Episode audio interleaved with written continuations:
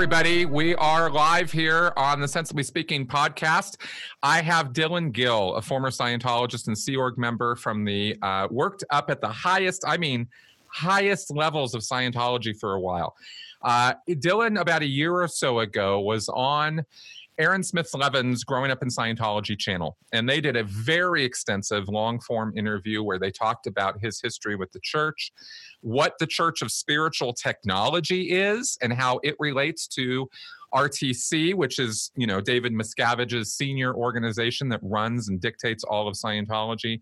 But the Church of Spiritual Technology is something most people don't ever hear too much about, even Scientologists. Um, so I have a ton of questions because when I was in, I never really knew that much about C S T. I knew about this thing called the Archive Project, uh, and we'll we'll talk a little bit about that. In fact, why don't we just go ahead and lead into that? Dylan, uh, welcome to my show. Thank you. Good to be here, Chris. Awesome. Well, thanks for doing this, and I'm I'm I've been looking forward to this for a very long time. Um. You have a, uh, you know, kind of a standard story, which is not to uh, say that it's in any way less than less than horrible. It's awful. uh, Scientology is awful with everyone, and you definitely received uh, the brunt of that with, with your experience. Do you want to just kind of give an overview rather than, you know, get into all the little details of of what your experiential history was with Scientology real fast? Yeah, sure. Um, so growing, I grew up um, with Scientology in my life. Uh, my grandparents had tried it out in South Lake Tahoe at the mission there. Um, my uncles, aunts, cousins have all dabbled in it. Um, but my father and my uncle and his wife really got involved. My, my aunt, as O T three and Course Soups, and um, worked in missions extensively, and they moved to Florida to to kind of be close to it. So it's always kind of been in my life. My uncle's still in, my father's still in, my aunt's still in, um, my cousins are, I have cousins in the Sea Org, I have, so I have a lot of current, not, and I have no affiliation with them, but they're currently in. Um, so growing up, it, it was always kind of a part of my life. Um, even though my dad was kind of a reverted hippie sort of thing. Um, and I found myself getting recruited at like twelve and thirteen. And um, luckily my dad had some sense at that time to kind of deflect it a bit. But once I turned like fourteen and fifteen, my dad was pretty much like, okay, it's time for you to go. and, um, It's funny because I think in Aaron's video, I didn't really, I kind of brushed over a lot of that, but I actually ended up going to the Sea Org from an ethics cycle of not, I was on my upper indocs at a, at a mission, the upper end doctor uh, T Rs. So the, you know, ashtray T Rs that most people would know. Right. Um, yeah. One at the ashtray. Yeah. Right. Stand up, sit down, tone forty. Um, Which I still have. No, I'm kidding. um, I like to think of myself as tone eighty now. Right, super intense. Um, but I was kind of skipping the classes every every once in a while. My dad would drop me off and go off and do his thing. And sometimes I'd go to the mission and sometimes I'd go to my friend's house, which was close. I got caught and I ended up, just so happened a flag recruiting tour was in town. And I'd already done a project prepare before, so this was like my dad's final straw, and for him to get rid of me. And my father had tried to join the Sea Org a couple times, but the L S D thing, he didn't really get it timing wise. So him and my uncle were both outqualled, so I became kind of the guy. Um, okay. Outqualled, but, meaning not qualified for the Sea Org, because you can't join the Sea Org if you've taken L S D. That is one yes. of the only rules that exists to keep people out of the Sea Org. They'll take just about anybody, but they exactly. won't take L S D cases. You know, it's funny. Um, when I did get to Florida and started my E P F, there was a few guys that had been on the ship before we anybody knew about the ship. Um, and they were like people the that- The free ones, you mean? Yes, and yeah. they were before the free wins was even the free wins. It was like when they were looking to purchase it, there were people that were like had been on the ship prior to them buying it, and they had recruited a few of them into Florida th- that they said they could just go back and work on the ship again, but they had to get through this E P F. Right. And they those people got routed out left. I mean, they were crazy. I my first night at, at at the E P F, I was fifteen years old, and there's this like sixty-five year old Popeye the Sailor Man, like living in the. I was petrified, you know, um, and he ended up getting completely fitness boarded out, and uh, and then wow. I went. Now, this to, was what was this eighty-five, eighty-six Yeah, eighty-five Yeah. eighty-five Okay, because yeah. they because the free winds was a uh, was the this motor vessel this this you know basically this very large yacht. They right. even tried to. You know, re repack, re rebrand it as a very, very, very large yacht rather than a really tiny cruise ship. Right. And uh, they, but they had purchased this thing, or they had been running around purchasing ships in the mid eighties, or looking to purchase this ship in the mid eighties, and then they finally hit on this Freewinds ship, or they they got this boat and renamed it the Freewinds, and and so yeah, they were trying to get people who knew how to do something when on boats, and I find that hilarious, given that it's the Sea Organization. It's weird that they took a lot of the old crew and tried to get them through the Scientology courses so they could go back on and work on the ship, because they didn't exactly. know how to do any of exactly. it. Exactly, so. Because they, they I, you know, it, again, millions of members. Yeah, right. They can't find anybody in Scientology or the Sea Org who's got, you know, ocean-going experience. So they had to, you know, get outside professionals. Well, I think that'll tie in quite a bit, actually. Um, and not that I'm forgetting to answer your question about how I got in, but... No, um, no, keep going. The ship project was real parallel to the archive C S T conundrum of that it was super-duper confidential. Nobody knew about it. There, it was all like, we're you're buying this ship. I learned about it on the E P F and didn't even know I wasn't supposed to know about it because I happened to be in the same room as a guy that was on the ship that they just bought. And... um So it kind of, none of the staff, none of the higher ups, not even C M O at that point, which was the Commodore's Messenger Org, really knew about that project being purchased, and it was right in their backyard. And this was in Clearwater where you were joining? Yeah, this was this was in Clearwater. I yeah. I was on the West Coast in Northern California, and I was sent to Clearwater to go to join the Sea Org. Okay. Which okay. turned out to be a blessing in disguise, because Pack and Flag are just, I mean, Flag was terrible and disgusting, but Pack was worse than Flag. so oh, yeah. Was, I mean, it was, when I went oh, there yeah. to go to C M O I X U, I was just like, oh my God.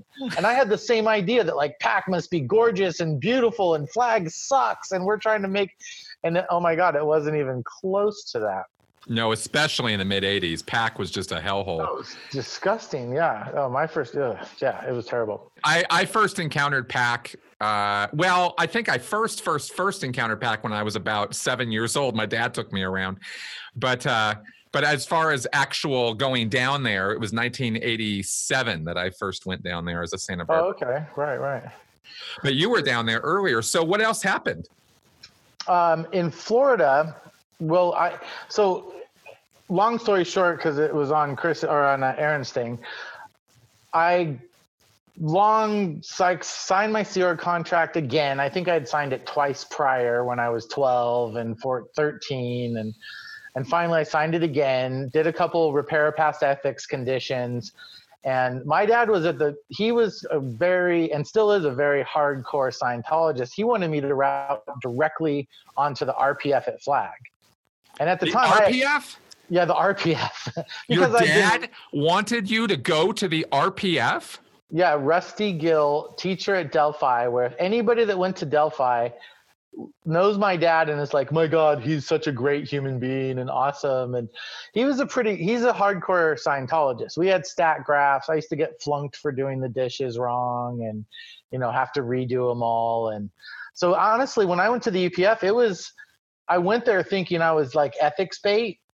And when I got there, I was like, oh my God, pure as the driven snow. Like I got traded to C M O. I went right into the C M O E P F. I was recruited for Flag Crew, um, which is the estates division or the states org for the Flag land base. And uh, I didn't, halfway through my E P F, I was informed that I'm now C M O. Wow. And everything kind of changed. So I went directly from E P F to C M O E P F to in the C M O missionaire unit and did a ton of missions. And then I went right into H C O as the COPE officer. All right. So we're throwing a lot of terminology around, and anybody who's struggling to keep up, all he's really saying is he went through the, he rose up through the ranks pretty quickly, right? Uh, through various specialist parts of the organization of Scientology and the C organization to go into C M O, the Commodore's Messenger Org, all by itself is a very elite status. Very few C Org members are even qualified to go into C M O. It's a constant struggle finding people who are qualified.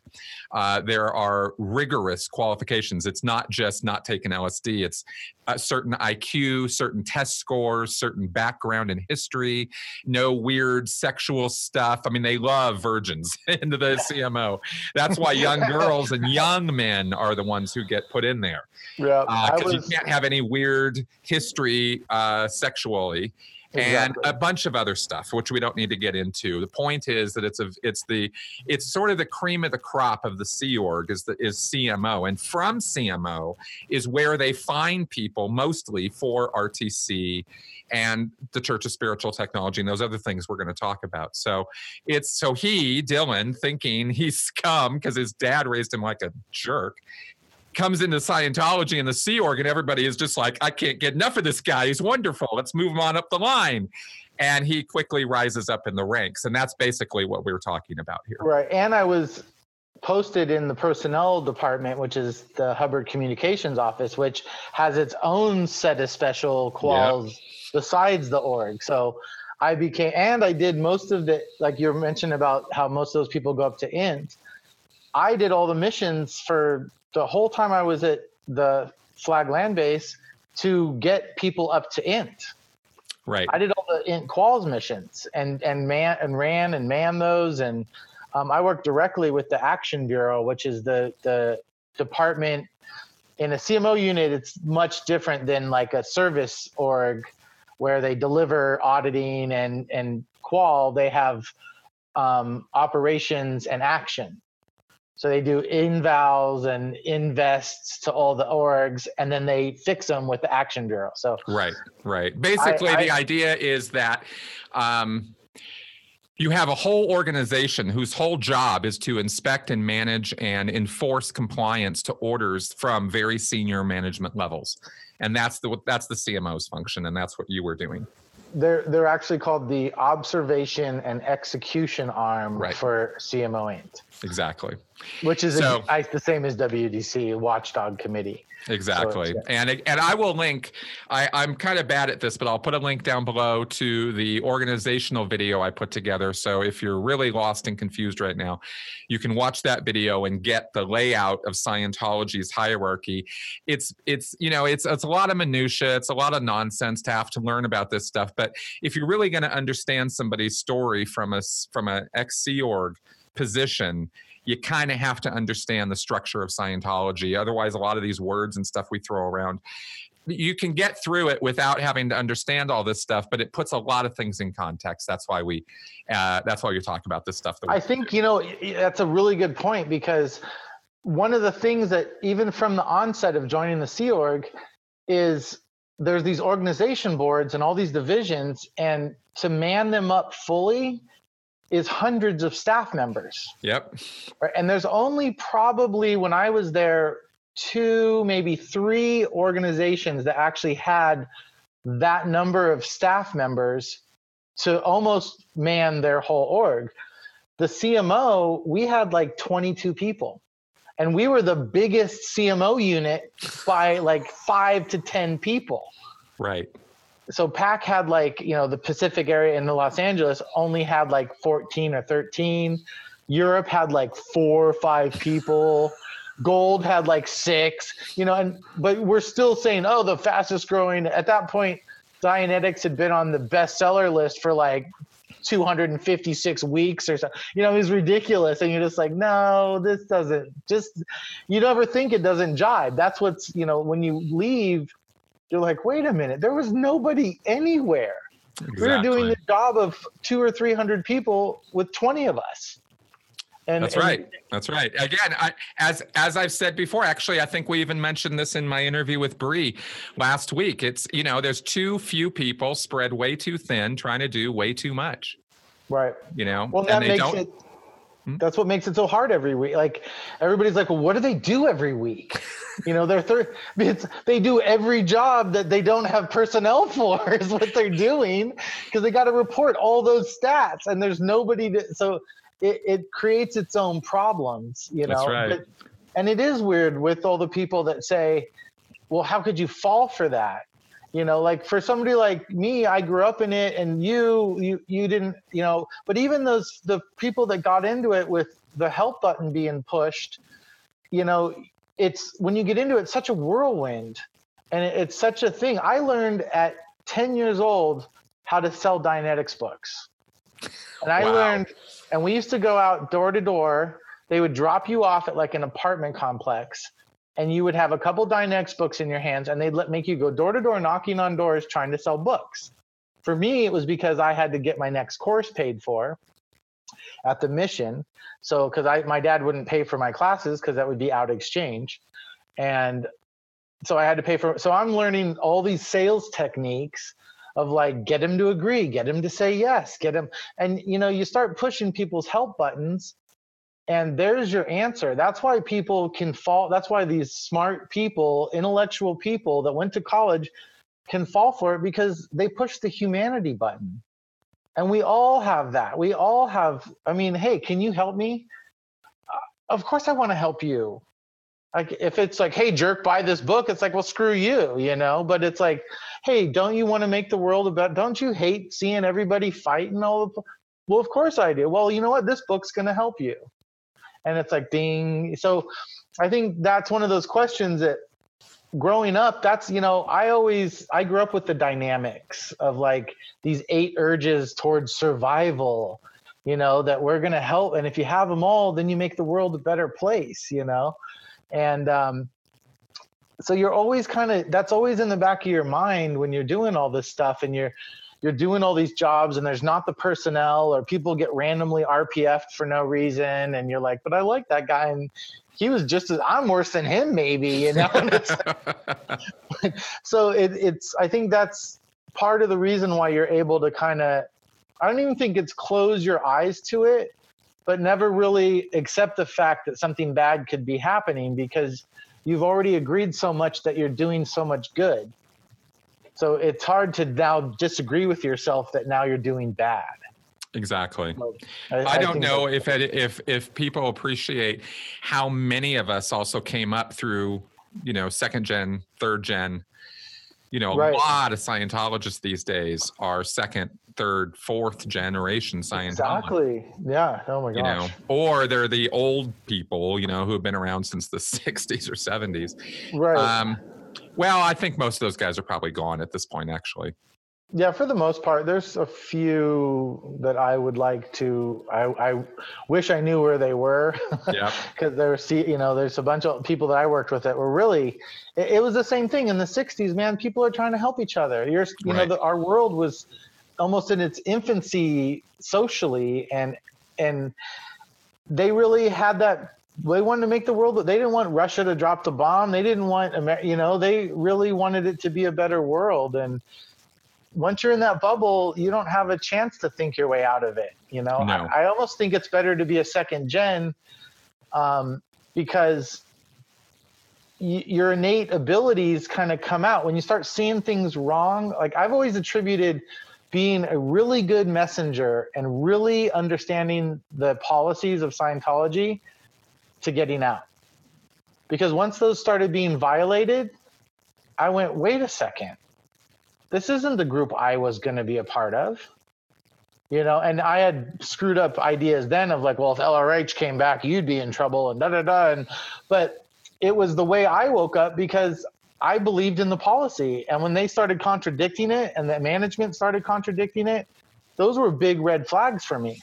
Yep. So that's, you know, it's almost like Scientology is what got me out of Scientology. So it's kind of a weird. No, it's a it's a good point. Actually, you make a very good point, because it was, I don't know that You know, through the nineteen fifties, there wasn't a whole lot of policy in the first place. The organizations were just starting, and and that was really, you know, origin story time.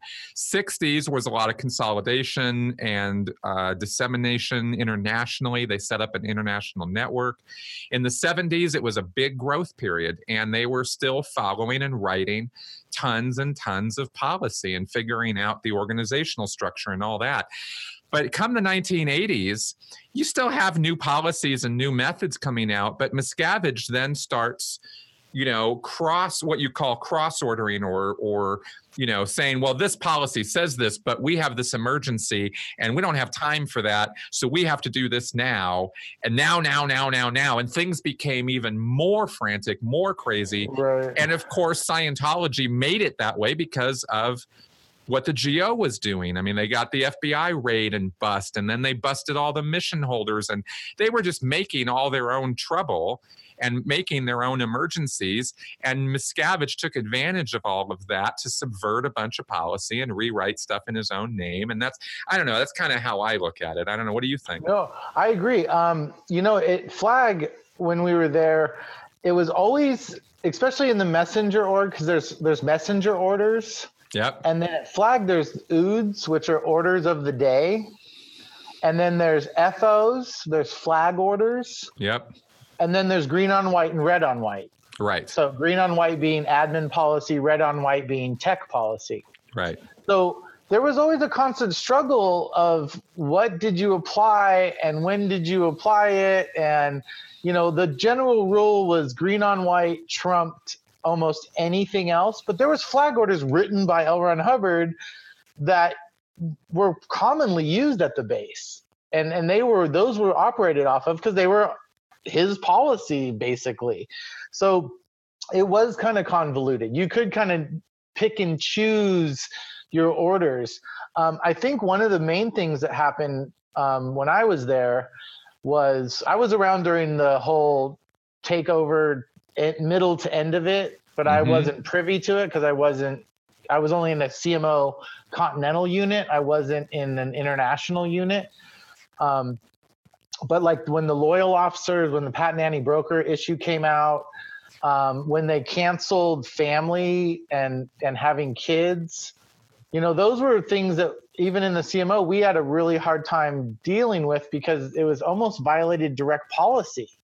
And it was like, you're getting all these orders down line and you're like, wait a second, like, uh, and then all of a sudden they're gone, or it's like, apply it this way. And, you know, so it was, it was, um, it was tricky. I, one of the first things when I, when I ended up at Flag, all I brought was a duffel bag full of clothes and my letters from L R H.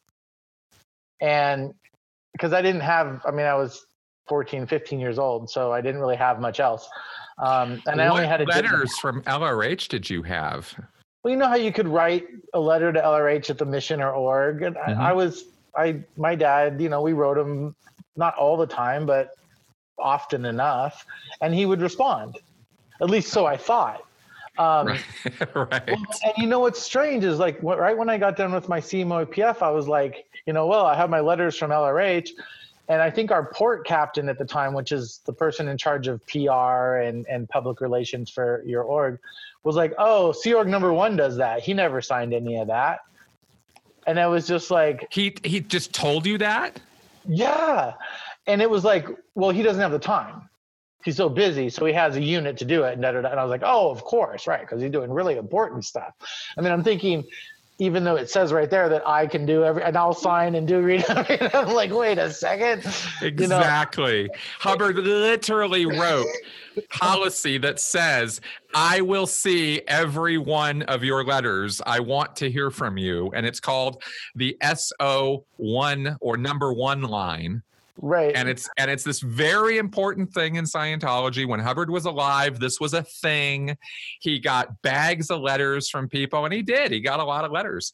And there are so many stories going back to Hannah uh, Eltringham on the ship of throwing bags of letters over the side because they had just gone for months without being answered, and nobody right. had the time to deal with it. So right, they just they, they just threw them over the side, you know. Oh, that's hilarious. But exactly. So it's those it's those little moments of like, wait a second. And and in the meantime, it was even like we were really getting pushed for flag uh, the for the F S O gross income. That was okay, like our the, main the, yeah m- money. Yeah, the money. Flag Service Org. Their their gross income was the biggest stat. And we would have C M O N people come down all the time, and they mm. would come down as like F S O programs ops C M O N. And then they'd send you stuff as W D C F S O in the org. And then you'd be, and he's like, hey, did you get my message? And I was like, no, I got something from W D C F S O, which is Watchdog Committee Flag Service Org.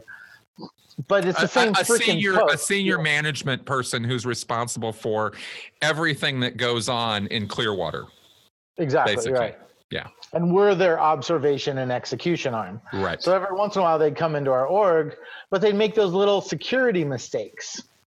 And it was, it happened to me a bunch. Like it happened to me in C M O I X U, which is in Los Angeles, and the, and they're called the International Extension Unit, which is I X U. Um, we ate at the dining hall at the exec dining, like, so I ate lunch with like Norman Starkey, Guillaume, Guillaume Lassarve. Um, Guillaume Lassarve. And um, but Pablo, I put Pablo on post, W D C S M I. Wow. Um, See, very, very, very senior people in Scientology. Right. I ate lunch with them every day.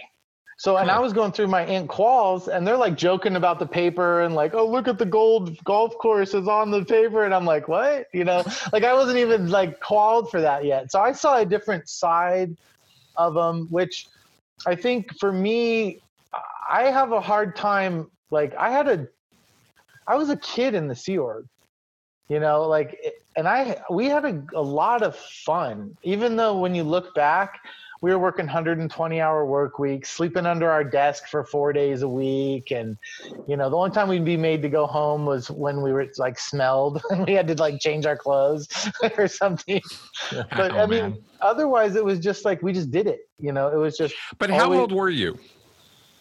fifteen, sixteen, seventeen when right. I was. And this goes yeah. back to, I mean, it, there's no judgment. There's no critical thing. Your brain's not even fully developed yet. You're seventeen right. years old, you know? Exactly. And this isn't any hit on you. This is everybody. I mean, everybody who's seventeen, mm-hmm. they don't know shit. No, nobody who's seventeen knows a goddamn thing. I mean, let's just, let's just call a spade a spade, right? So well, you're growing up, you're, you know, and you're immersed in this world of Scientology your entire life or most of your life. So, you know, you're learning how to sell Dianetics books when you're ten years old. The idea that you're going to question any of this is very far-fetched. Right. I think the biggest emotional pull was my first plane trip I ever took was from San Francisco to Florida. And my dad bought me a one-way ticket. I think I covered this on Aaron's thing.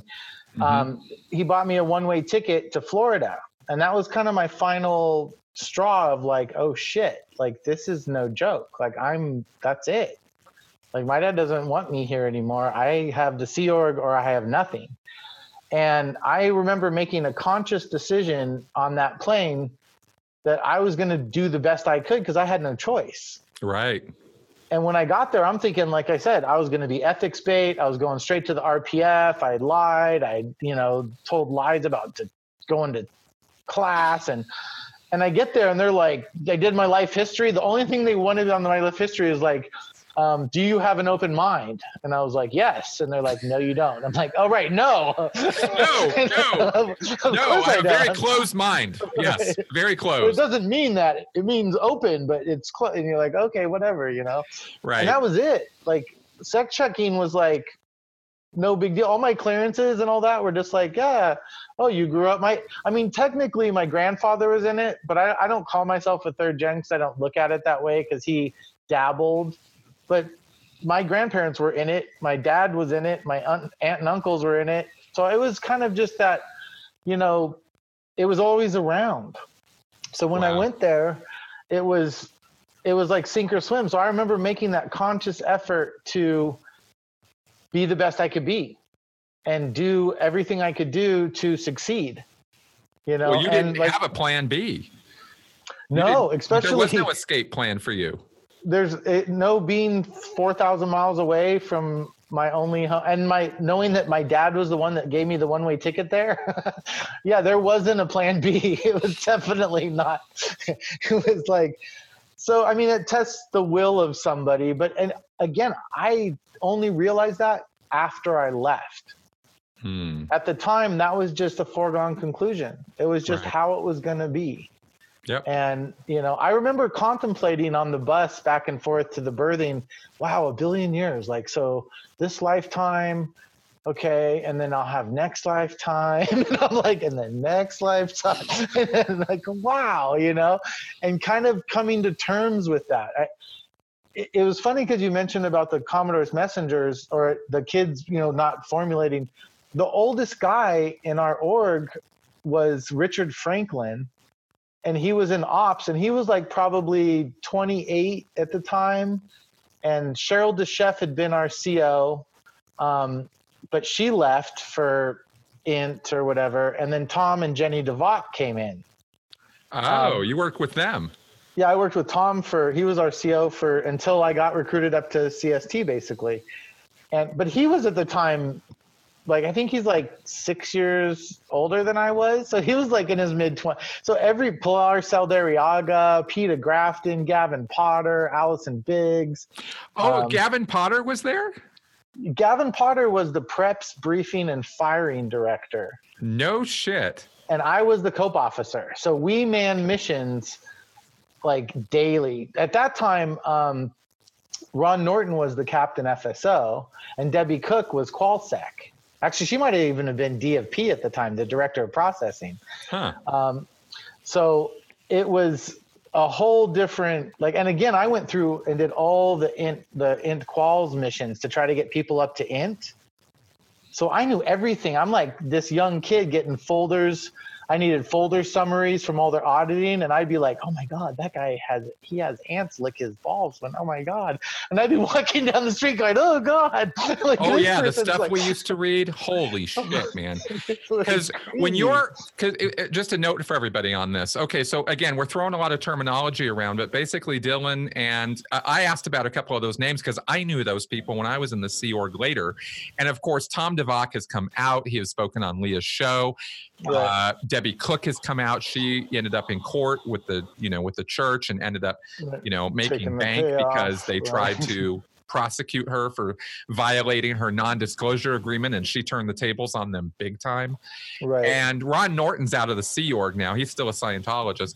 So there's some of this, you know, where are they now kind of stuff. But um, but the, but what Dylan was doing was he was right in the middle of a very hot area of Scientology at that time, and he was manning projects and these missions to go out and handle situations. And and and all these young people are just, you know, flying by the seat of their pants. They got all this energy and not a whole lot of intellect.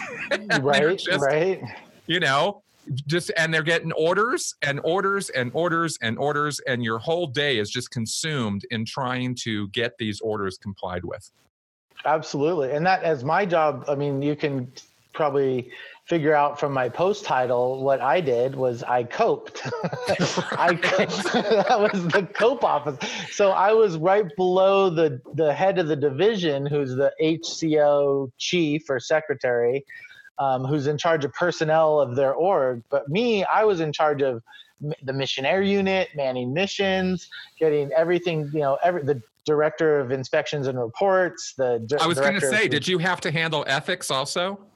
Um, we had Gerhard Bauer at the time that did okay. that. Um, but we he was the an M A A, and then we had to pull some strings to get him to be the director of the department because okay. um, and, li- and like us, we weren't immune from missions either. You know, we would get missions that would come in, and we'd all write our O Ws, our overts and withholds up, and somebody'd have to be the bad guy and get a head on a pike. And what's funny with like my story is I would usually be the first person to get in trouble. Like when those missions came, like somebody would write a K R on me, and it'd be like, oh, Dylan offered me a beer or something. And, you know, ended up being like a total, and that was like a beer that had sat in our refrigerator from before I was even there. Right. And we were like, Gerhard, you need to get rid of this. And I handed it to him, and he's like, he wanted me to drink a beer. And I'm just like, what? And they don't care. They just need somebody to be that guy. So I'm like cleaning the C M O toilets. But then I would get through the ethics things fast. And like on those missions, I'd end up being the mission third or fourth. Right. And I'm then, so after this, everybody's still in ethics and I'm in the, on the mission, giving people orders in my own org, you know, wow. and collecting all the, all the evidence for the targets getting done, you know? Yep. So here's a, here's a good example, everybody, for, I just thought of this. Here's a good, here's a good real world example of what it's like to be in a Scientology or a Sea Org organization and have a mission come in and start kicking ass. I'm going to give you the real world analogy for this. This is an old movie, but if anybody has ever seen Glengarry Glen Ross and the scene where Alec Baldwin comes in, and Alec Baldwin won an Academy Award for a five minute scene in a movie. Okay. And he comes in and he kicks ass. I mean, he, it's, I'm not saying this in some kind of admirable way. He's a complete douche, but he comes in and he gives these salesmen at a sales company the what for. There's like three or four of them in there, you know, Kevin Spacey, Al Pacino, you know, various other actors, uh, Jack Lemmon. And he tells them, one of you guys is getting fired tonight if you guys don't make sales.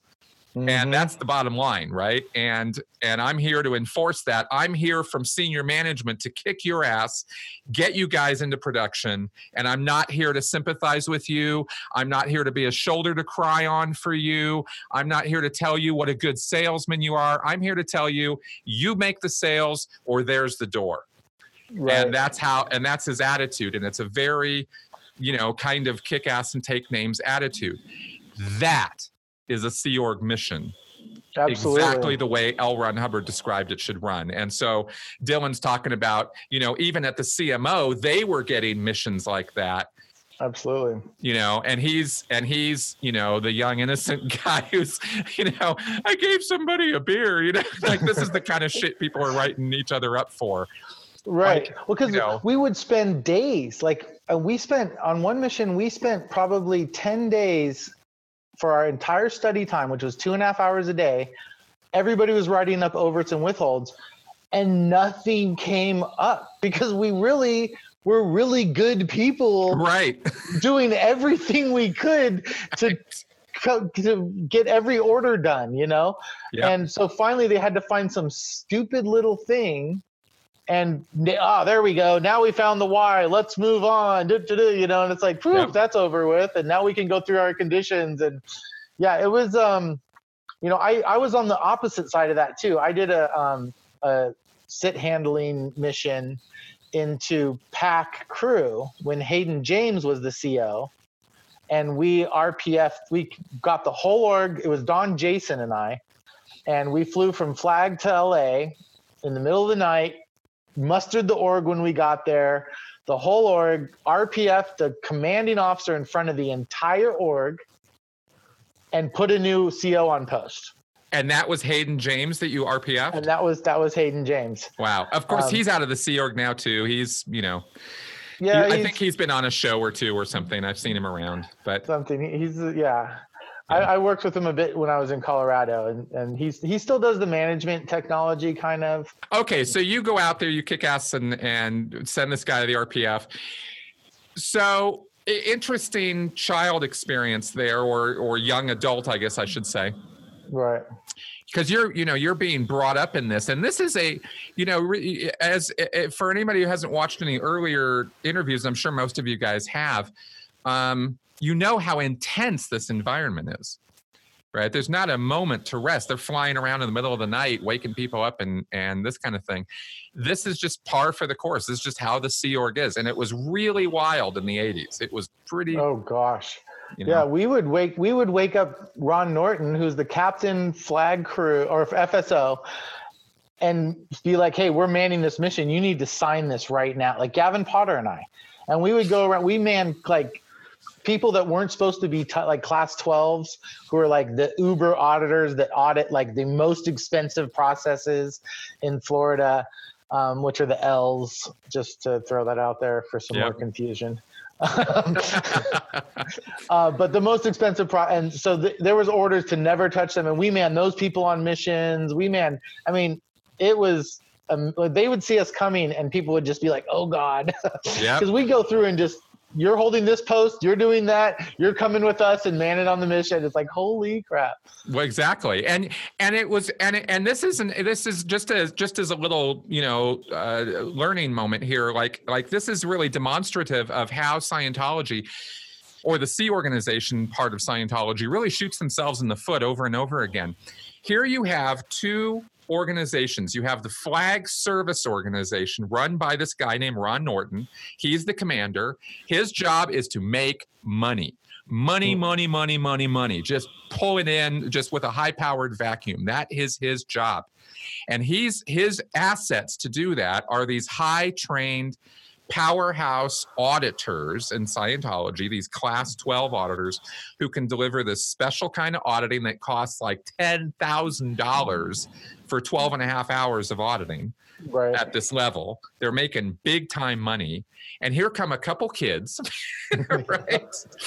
And the middle of the night, knocking on his door going, we're taking one of your high-powered auditors for one of our projects. And we, two little snot-nosed kids, never ran a service org, don't know really a whole lot about it, right. have their own orders, their own priorities that are coming down hard, and they're just going in and taking who they need, and there's nothing Ron Norton can do about it. And he's just... Except for say, yes, sir. Yeah, exactly. So he's like, yeah, that was ah, hilarious. You're yeah. taking, you know, and he's making... And so there's this tension between... these organizations inside of Scientology, and they're fighting at each other. And this is just, again, standard operating procedure. To this day, this is how Scientology operates. Right. And even when Ron Norton got taken off post and sent up to I N T, I was actually the messenger that drove him to the airport and, you know, gave him like his basically, you're going up for cleanup. And, and we were good. You know, the other side of that too, is a lot of people, We got. I got along quite well with Ron Norton. He was actually my friend on Facebook up until about six months ago when somebody must have ratted him out that I was declared or something.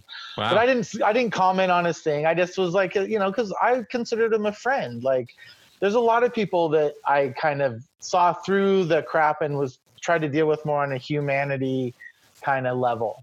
Um, but Scientology policy, the way it is, you know, you have to do that.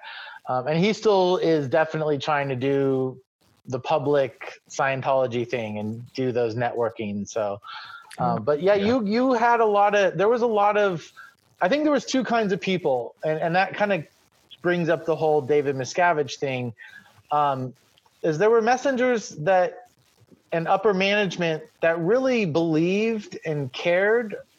And even though the policy was kind of ruthless, They they chose to deal with it more in the spirit of the policy rather than the letter of the policy. And then there were people that were just downright ruthless and mean, and they would just smile while you went like got screwed. And even though they could say something to be like, hey, wait a minute, we all kind of, they would just let you let it happen. And they would make people call them sir. And I was never one of those messengers that was like a jerk. Right. At least I didn't think so. I, um, because it was weird to feel that power. It was weird to like walk into a room and have people kind of, you know, boom or salute you. And, you know, there's a, there's a flag order called Flag Order thirty-eight. Um, right. And it, it's, it's a, an interesting, a lot of people interpreted it um, as, and, and the name of it's called etiquette. Yep. So it was, to me, etiquette was like if somebody's walking up the stairs with a big, huge box in their hands, it doesn't matter whether you're a messenger or anything. You move out of the way. You know, you don't stand in doorways. You don't, you know, etiquette stuff. You look right. people in the eye. And a lot of people took that as like, you better call me sir or you're going to get written up or I'm sending you to ethics. You know, I'm a, do you know who I am? And yep. I, I never really, you know, it, it was always, I've always believed in that. You're either like a player coach or you're kind of a my way or the highway coach.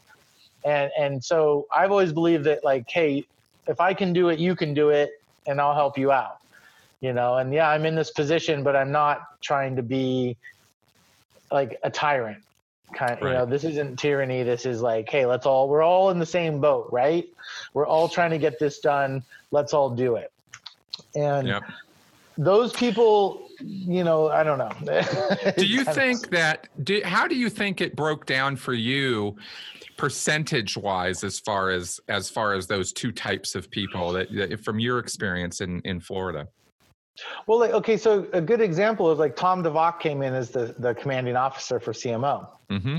and he commanded a lot of presence, you know, he, but he was a nice freaking guy. Like you talk to him and you're like, hey, I like this guy. This guy's cool. He makes sense. I want to do this for this guy.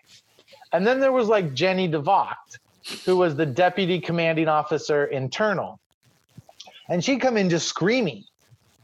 Like, just like, and I'm sure she had a lot of stuff coming down from her, but she did it through just fear and intimidation. Right. And that's, and so it was, a, it was kind of, um, we had a, our other deputy commanding officer was a lady named Madge Johnson.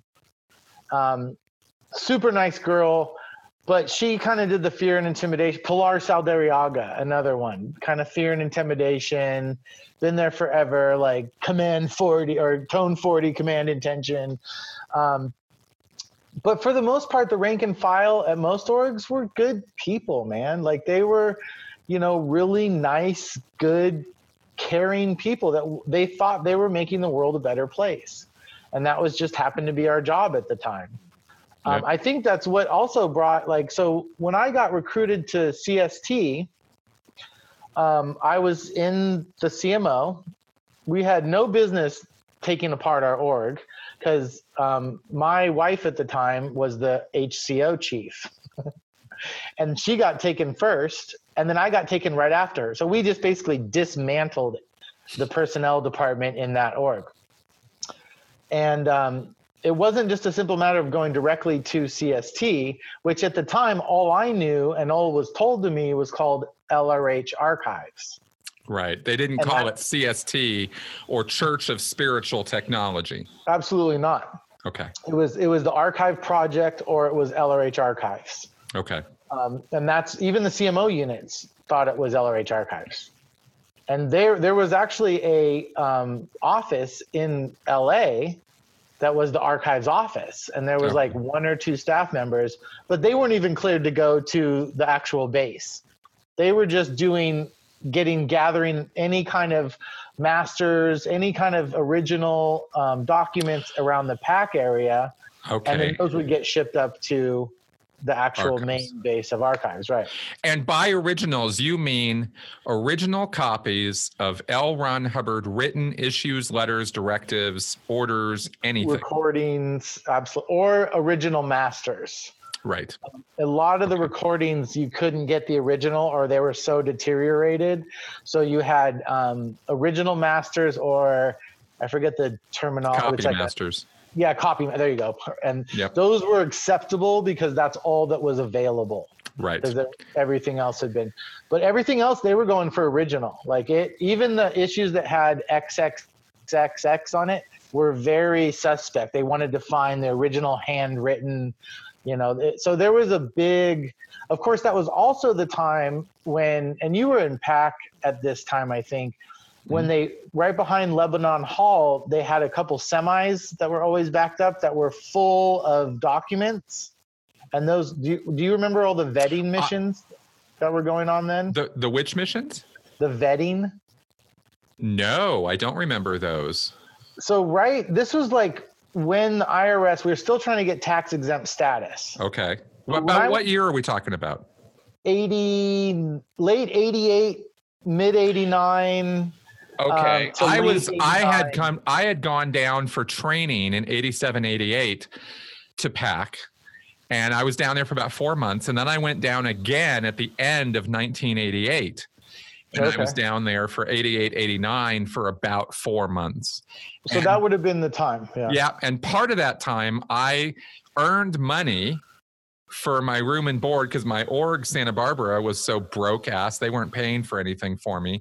So I did proofreading for L R H book compilations, which was another unit. Right. In, yeah. The comps, L R H comps. Um, yep. And they were, this was that through Bridge? Yep. Yeah. Okay. That's what I thought. Um, well, there was two semis and the, so The big fear at the time, because so I went from C M O in Flag, which was called C M O Clearwater, to C M O International Extension Unit. Okay. While I was getting my clearances to go up to L R H Archives. To go up to Archives, okay. So and, in the and mean- when we talk about going up, we mean going up the organizing board, up the command structure. That's what we're talking about. And right. Physically speaking, we're talking about going to a confidential location. So you're getting all these clearance activities on you, and you don't even know where you're going. Oh, no clue at all. Yeah, no, we we just knew that we were selected for a project.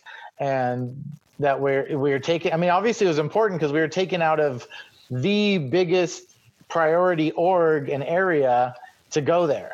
Yeah. So it was something that was like, oh my God, this must be huge. And, and honestly, you don't even have the time to think about that because I got there, I'm doing clearances. They're making me redo my Purif. I think I had to do my C C R D, which was the Clear Certainty Rundown, because I had, all I'd ever received Um, in the Sea Org was F P R D auditing. Okay. And and which is the false purpose rundown, which is basically like a, a all lifetime sec check.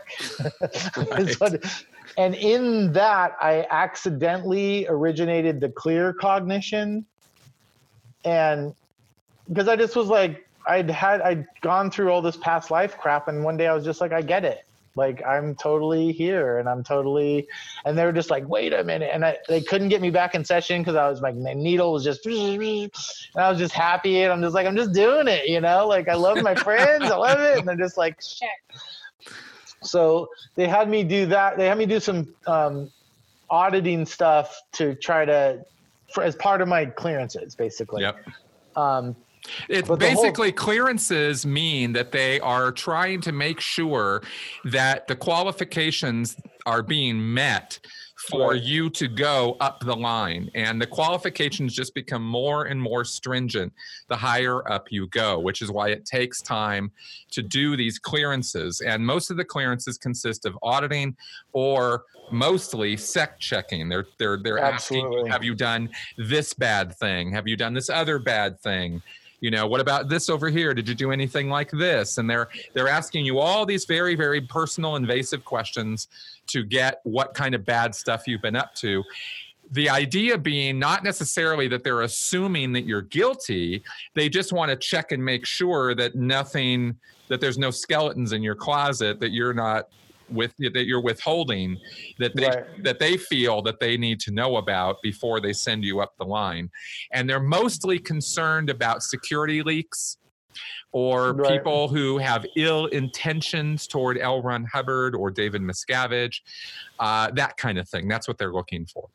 And really, it's funny because all the all the messengers and stuff had already, you know, been through that so many times. I found we were really dealing with crap that I had been doing in the Sea Org. Like it wasn't stuff others. It was like, okay, well, you falsely reported. And I'm like, well, you know, maybe yeah. not. And, yeah. and like, so it was like stuff like that, that they just kept going over. And I think Mike Gilchrist was actually my um, sec checker for a long time. Hmm. Um, but I, at the same time, I was doing a ton of missions because I was a fully trained missionaire. Ah. I had I had done over like thirty or forty successful missions when I was in Clearwater. So I X U wow, caught hold of well, I did missions into the Diana. I did like the Diana was like six miles from Flag and nobody knew about it. It was like totally confidential. And I had to like get almost cleared to do this stupid project to go see if it was even like able to be refit. The um, Diana was a little boat, right? Yeah, it was a little boat, like small boat, like fifteen or twenty feet long. But yeah, it was little. Right. Um, but it was dry docked. And it was, you know, as weird as they were thinking about getting rid of it. And this was like part of the original armada of the Sea Org, you know. And it's like, that's where you kind of, looking back, you realize that David Miscavige was already trying to kind of erode away that stuff and stamp his own name in. Yep. And, uh, but so I was doing missions for C M O I X U. And one of the missions I did, it was actually, there's missions and then there's projects. Yep. And then there's observation missions. Mm-hmm. Um, Why don't you explain what the difference is between those? So an observation mission is um, you work with uh, the division called Ops Bureau, which is the Operations Bureau, and they they basically go off of what's called the data series. And when they're doing an eval of an area or an evaluation of an area as to why their stats crashed or there's problems, they can make little projects where you go out and gather data to give them more info for their evaluation so they can complete it. And that's basically an ops mission. Yeah. A, pro- a project is basically a little like going up to check out the Diana to see if it's worthy to be refit. It's like some order that came down. And so the Operations Bureau is like, okay, we got to do a little project and go check this out. And then it goes to Action Bureau, and Action Bureau mans the mission, sends it out. And then they go, okay, do your little targets and this and that. And then there's sit handling missions. And sit handling missions are based on completed and approved evals that have been sent up lines and approved, and then now have actionable things that need to be done to handle the area. Right. Situ- so sit are, handling meaning situation, situation handling. Yes, absolutely. Yeah. So these were like a bunch of projects that we were doing in PAC. And at the time, it was even when you're on the mission, they don't give you all the the data. So they were there was all these vetting missions, and all these missions were to go through all this paperwork from a specific time, which was when L R H got off the lines to current. And we had to delete and cut out, physically cut out with razor blades, anything that would have shown that he was giving direct orders to any Scientology entity. Right. In preps for the audit that was coming for sure. Scientology was so paranoid that the I R S was going to audit them because they knew they had dirty hands. Yep. They knew that L R H, and L R H knew that he was on the lines.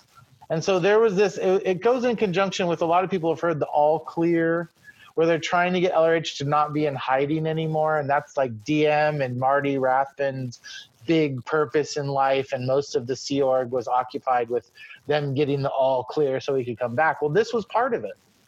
Right. This so was, this was still when Hubbard was still alive? No, no, no. This he, was after. The, This was when they're trying to get tax exempt status. Right. This, and this is still when the conflict and the war is still going full steam, head to head. There's no agreements. There hasn't been a meeting no, yet. No, David no. Miscavige hasn't met with the I R S commissioner. It's still war. It's still a chess game, basically. Yep. It's still like, okay, here's what they're going to do. Here's what we're going to do. We're going to cover our ass and make sure that there's nothing. And you can, and they were going to basically give them like three or four semi trucks full of paper and be like, go ahead and audit us, you know? And it's like, wait a minute, this will take us ten years to go through. Yeah. And, but, and all of it would be like cheese paper. It'd just be like vetted holes everywhere. So anybody that referred to source, any referred to where he was, or any of that stuff was getting cut out.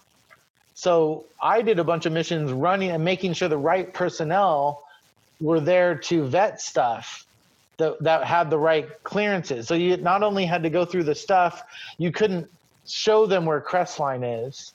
You had to, so you had to have people that had clearances or people that didn't, and then separate the paper so that they could vet certain stuff, and then other people could vet certain stuff. And, and I imagine that was not an easy task, because how many people were in PAC who had clearances to go up lines? Yeah, barely. I mean, even half of all of C M Y X U was supposed to be in cleared, but they had been rifled through as well. So, I mean, like half of them had clearances. Right. You know, so and this was, is just the kind of misorganization and nonsense that goes on every day in Scientology that makes life difficult for Sea Org members. Absolutely. Yeah. No, yeah, we, but, I did, but it answers in. the question, what do we do all day? This is the yeah, kind of shit. Exactly. Just not, yes. And it's all most important thing in the world until Thursday. And then let's start it all again. You know, it was every week. It was just this monumental, oh my God, this is, this is what is going to save the planet or not. Right. Like that was the uh, estimation of effort. You know, they used words like- Did you ever question what was going on during any of this? Um, no, I, I don't think so. You know, it's funny because I did my Purif in L A, and I used to run up to Griffith Park every day and back. Mm-hmm. I could have ran anywhere I wanted, but I ran back every single day, you know, and, and right. to me, it wasn't even a question. It wasn't even, I, I didn't even question leaving. I didn't even question it um, until much later, you know, and, and when I did get my clearances and went up to C S T, it was, it, it was like, oh my God, I finally reached this great place. I finally reached like utopia, kind of like we are really, this is what it's all about. Like there right. were still hill tens and still orders up the yang and weird like D M changing shit. And my, my weekly reports went through A S I. I, I think as you go up higher, you realize the structure a lot more. Yep. And you realize like, oh, this is how it all works, you know? Right. And it, it doesn't change how you look at stuff. It just changes kind of your perspective on things. You know, you're, I'm dealing with like Terry Gamboa, Norman Starkey. I'm dealing with, you know, Shelley Miscavige all the time, every day. I'm dealing with David Miscavige on a weekly basis, like in person or in writing. I'm dealing with him on a daily basis on telexes and mercs, you know? And so it, it let's was, talk about this because I've got tons of questions for you about this thing now. Okay. So you get cleared to go from L A up to C S T. You're dealing with these guys on a daily basis now. You're literally like rubbing elbows or interacting with the senior, senior people of Scientology. Did you realize that was the situation, the position you were in at that point? Um, well, when I got there, my my wife, uh, who was Bronwyn Bolger originally, um, was the H C O chief there. She got posted as the H C O, same as in Clearwater. And um, I think I expedited in that division for about um, a week or so. And then I replaced um, Bruce Bolstad, who was Maureen Bolstad's husband, as the estate sec. So okay. in this org, our um, division of delivery was building buildings.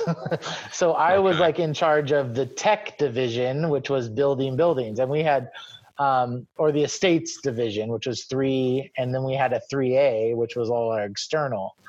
Um, division four was the archival and division five was still qual. Okay. Okay. But yeah, archives was the division so four. So let's, let's, let's explain this a little bit just so people are clear. Cause, um, you know, a lot of the organizations of Scientology are directly delivering services, auditing or training to public people.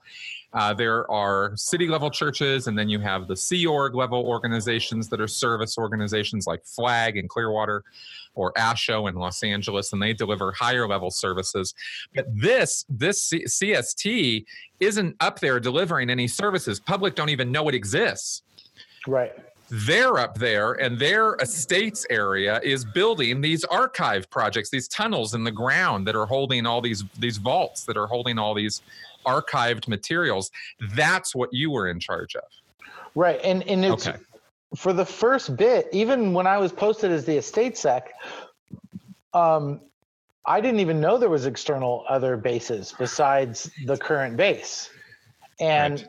it was very compartmentalized even at that level.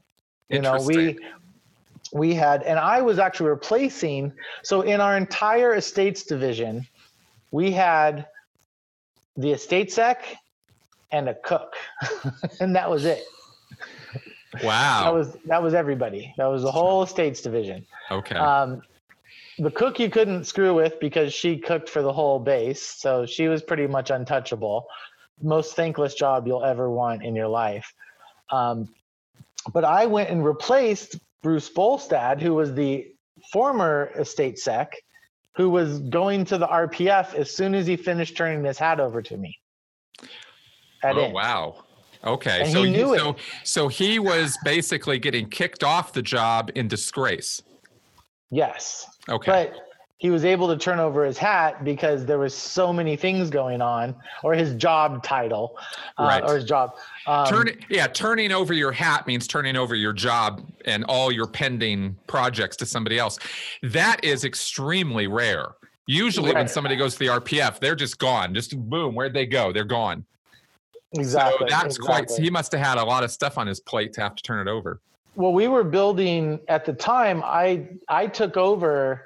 Um, we hadn't completed the storage facility, the underground vault at that base yet. It was in progress. Um, the L R H house was about halfway done. Um, we had an exec log cabin that was being built that was just starting. We, the wood hadn't even been shipped in. Um, we had all the little cabins. Like if you've ever seen a video of C S T, you see the main gate, you can see all the little houses up there. Those had just been built when I got there. Oh, okay. And those were so, so this was at the current location where we've seen the drone footage. Yep, yep, absolutely. Okay. That's where you um, were. That's the main C S T base. That's the headquarters for C S T. And how many um, staff? Uh, at the time, there was fourteen, I think, when I got there. So fifteen, but then Bruce left and it was fourteen again. And then, so fourteen to sixteen-ish came, coming, you know, coming for people going. Leaving and coming. Yeah, exactly. Okay. There were more, but we didn't know about those yet because there was external people that were out in external bases that we had no idea about. Right. Um, so it was kind of a, a little bit of a uh, – You didn't even, I didn't even realize that half my division I didn't even know about, basically. Yeah. When he turned all that over to you, he did not turn over that part? No, uh-uh. Because um, you weren't uh, cleared to find out about it yet. That's right. Yeah, absolutely. I think it was like a probationary period because after about three months, um, I was sat down by the commanding officer for C S T uh, with a guy named Russ Bellin. And, um, he sat me down in the dining hall and showed me all the advices for C S T and how it became a project and what the intention was behind it and the symbols and, and a bunch of stuff like that. Um, and then I got told about the external divisions and subsequently then I ended up going out to New Mexico and Petrola and, and I ended up going out to these different bases that we had at the time. Um, and that's right when we were actually acquiring um, Crestline. Uh, the old L R H residence, which was never meant to be an archival facility. It was just meant to be, it was given to us as property. Okay. Um, so I did learned a lot more about that. Did you say that, did you, I'm, I'm sorry, did you say that there was an, a, a, a vault at that location? No. Okay, there was not. Okay. No, and there's never, unless that changed, there was never, that was never intended to be a vault site. Okay. Um, it was intended to be just an L R H, like, historical site basically. Um, it wasn't intended to have a vault there. Okay. What and the, the the C S T location? No, the main C S T location definitely had a vault. Oh, it does have a vault. Oh, for sure, yeah. Um, okay. It's and I think when I when Tony Ortega did he got that footage he um, didn't send me the video but he sent me stills because I think he didn't want me to I don't know. Um, But he wouldn't send me the video. He just sent me stills, and he asked me to name all the buildings on the main site, um, which is up in Lake Arrowhead or Crestline or Twin Peaks. It's um, it has a bunch of different names. We kind of referred to it as um, Twin Peaks or Crestline because that's where we go a lot. Um, but it was ne- it was known as the Lake Arrowhead compound or base. And that's like- the main C S T facility, and that's where you worked. Right. You know, it was interesting when I got first sent up there, um, all my Sea Org clothing and everything was left there. I wasn't able to take it with me um, okay. because we didn't wear Sea Org uniforms. We wore jeans with button-up shirts and cowboy boots was our uniform. Cowboy boots? Yeah, cowboy boots. Are you serious? Uh, Yeah, absolutely. And they were pink shirts, like pink button-up shirts. What? Uh, they might have changed them from then. I, I hope they did. But it was... Pink shirts. We just... It was the whole idea to not be affiliated with Sea Org or Scientology. You know, it was a big deal. And part of that was because of the whole tax exemption thing going on.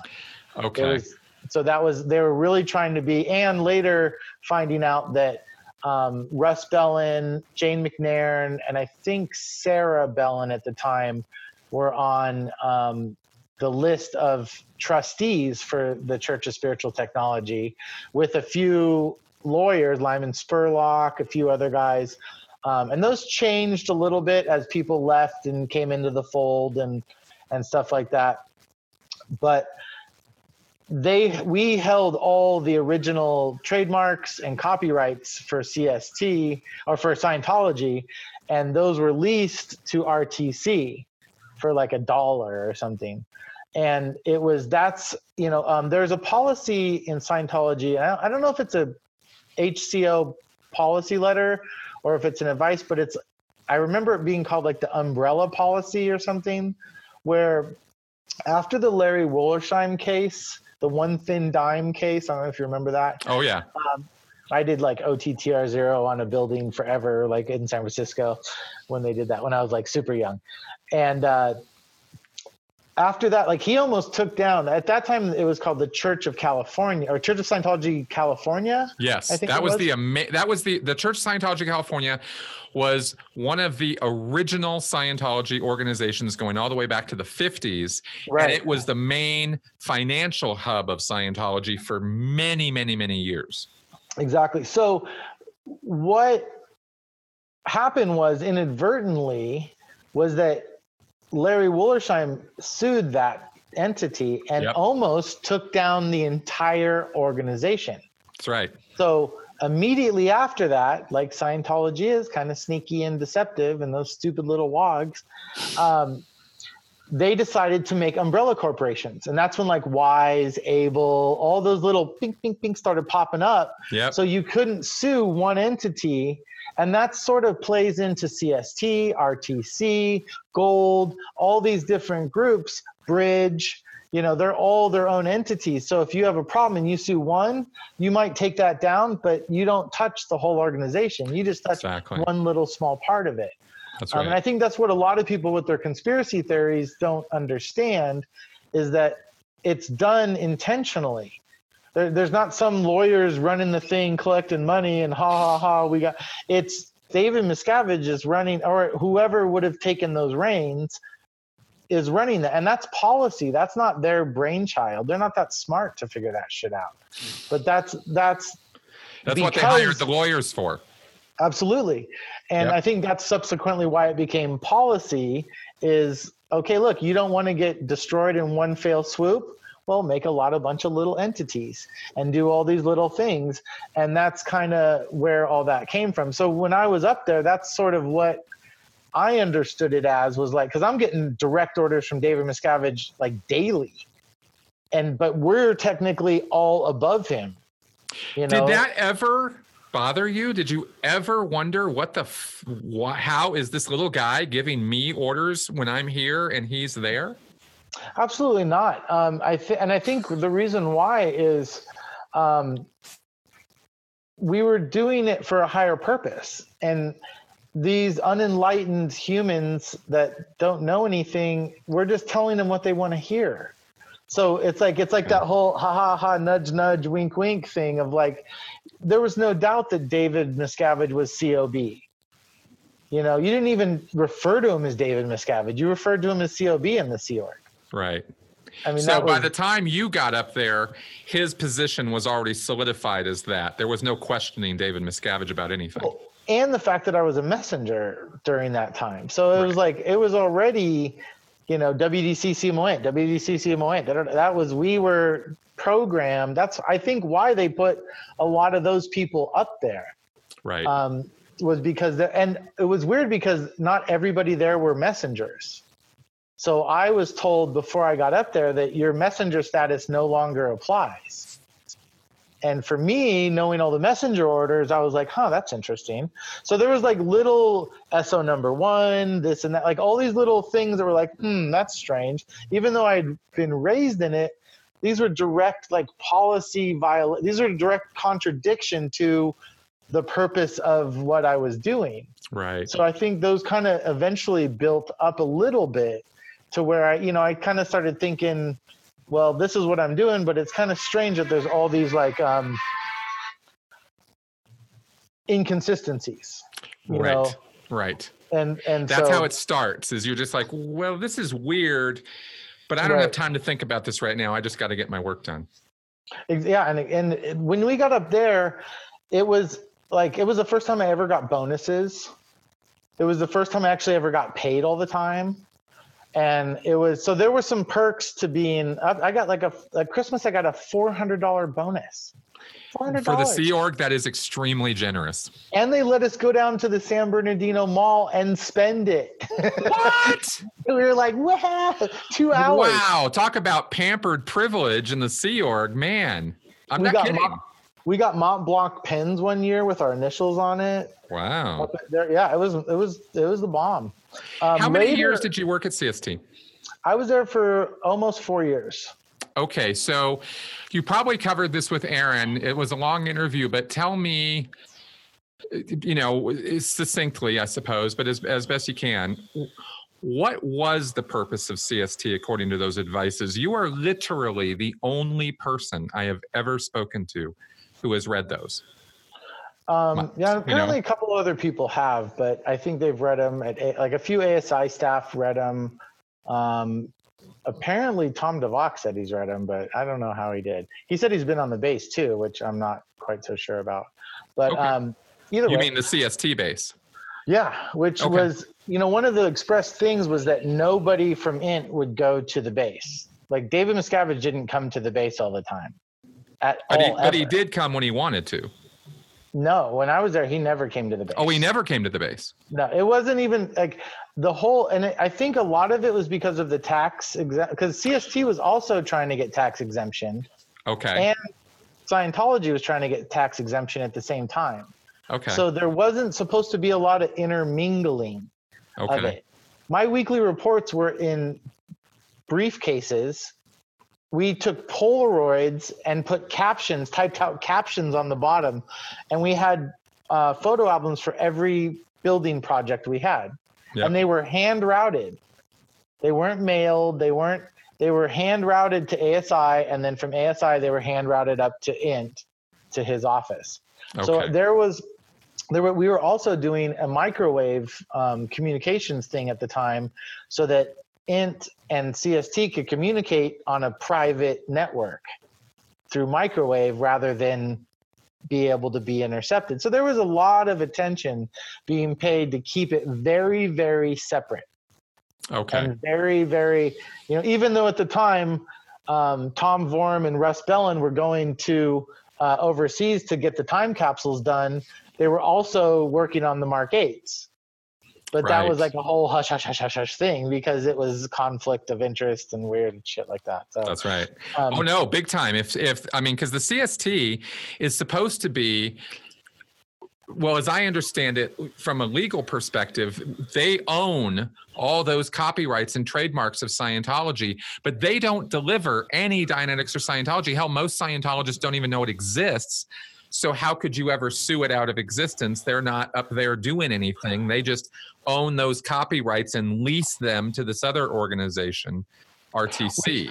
You know what's just funny about that is I most Sea Org members do, don't know it exists, but almost all public did know it exists because A S I was selling them all these gold-bound and hardcover books for the L R H archive project. Well, they knew about L R H archives, but they didn't know about Church of Spiritual Technology. Oh, right, right. Yeah, yeah, yeah, exactly, exactly. Yeah. Well, it was it was like remember I was talking about F S O Programs Ops and W D C F S O. Yep. I had two logons when I was at C S T. I had Estate Sec C S T and Estate Sec L R H archives. Oh. So I could send messages as Estate Sec C S T to certain people. And then everybody else, like if I was trying to, if we were trying to find stuff or talk to people in PAC or estates, I'd have to send it as Estate Sec L R H archives. See, that's what I'm talking about. Kept, you know, this is this is a perfect example of that compartmentalization, even within one organization. Right, right. You know, exactly. It's got its own internal face and its external face, which is a completely, it's a facade. It's a whole different right. thing, you know? Well, there was half the staff, I, when I got told about the other locations, we didn't share that with the other staff. Like yeah. all the staff at C S T didn't even know we had other vault locations or anything. I, it was I, all right that, there. Isn't that amazing? It was weird. It was a weird, and I think part of the explanation of it was was that the external sites weren't ever meant to be inhabited unless there was like a big a, apocalyptic event or anything. Oh, so you so the idea was they were going to be built, and then it was going to be hands off. Well, there's supposed to be a caretaker there. Oh, okay, ideally, caretaker. Okay. Ideally, a couple or just one person, but no more than two people were ever supposed to be there. And even everything that would be done maintenance-wise would be done either by outside contractors. It's kind of how the New Mexico vaults got built locally by contractors, same as the archives in Lake Arrowhead got built built by local contractors, same as Petrola in Northern California. That's exactly, they built, everything was built by local contractors with one or two people overseeing everything there. Right. So it was very compartmentalized. And you know what's even more compartmentalized is we didn't go out and scout the locations out. They were given to us. By we who? Didn't have any control by the Inn Landlord's office and by R T C. That's who really? Went and found. Oh, we didn't go and find Perspective, the Lady Washington mine, any of that stuff. There was, we didn't have any part of going out and procuring new property. See, it that's kind done. Of, that's semi-interesting to me. That's kind of a, really? Because I, I know, thought, isn't that weird? It is kind of weird, because what the hell is R T C and Inn Landlord office doing with that stuff? They're not even supposed to know about it. Right. Well, of course they know about it because they're given the copyrights and blah, blah, blah. But well, yeah, I mean, I mean R T C, sure, but Inn Landlord office? Well, and and I'm sure that was directly run. I mean, it was probably one person in Inn Landlord that knew right. that did just did that and worked. So it's like when the R T C reps kind of came out and like right. bypassed everybody.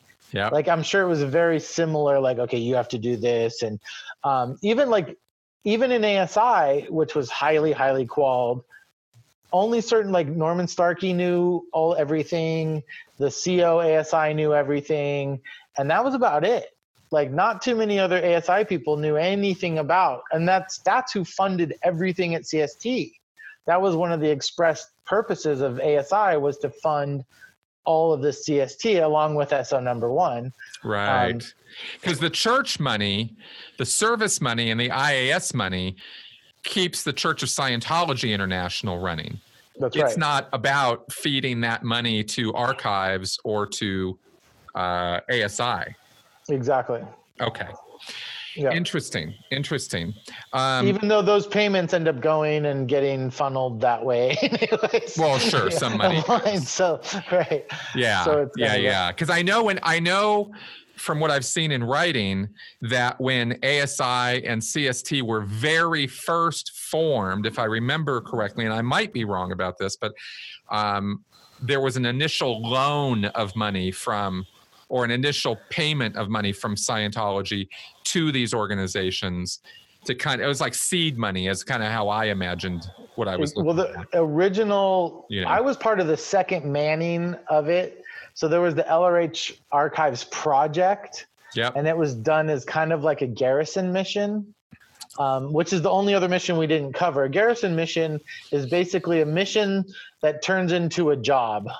It's like, a permanent, it's like a permanent mission. Yeah. It starts out as a project and it pretty much turns into what you're doing for the rest of your life or for the foreseeable future.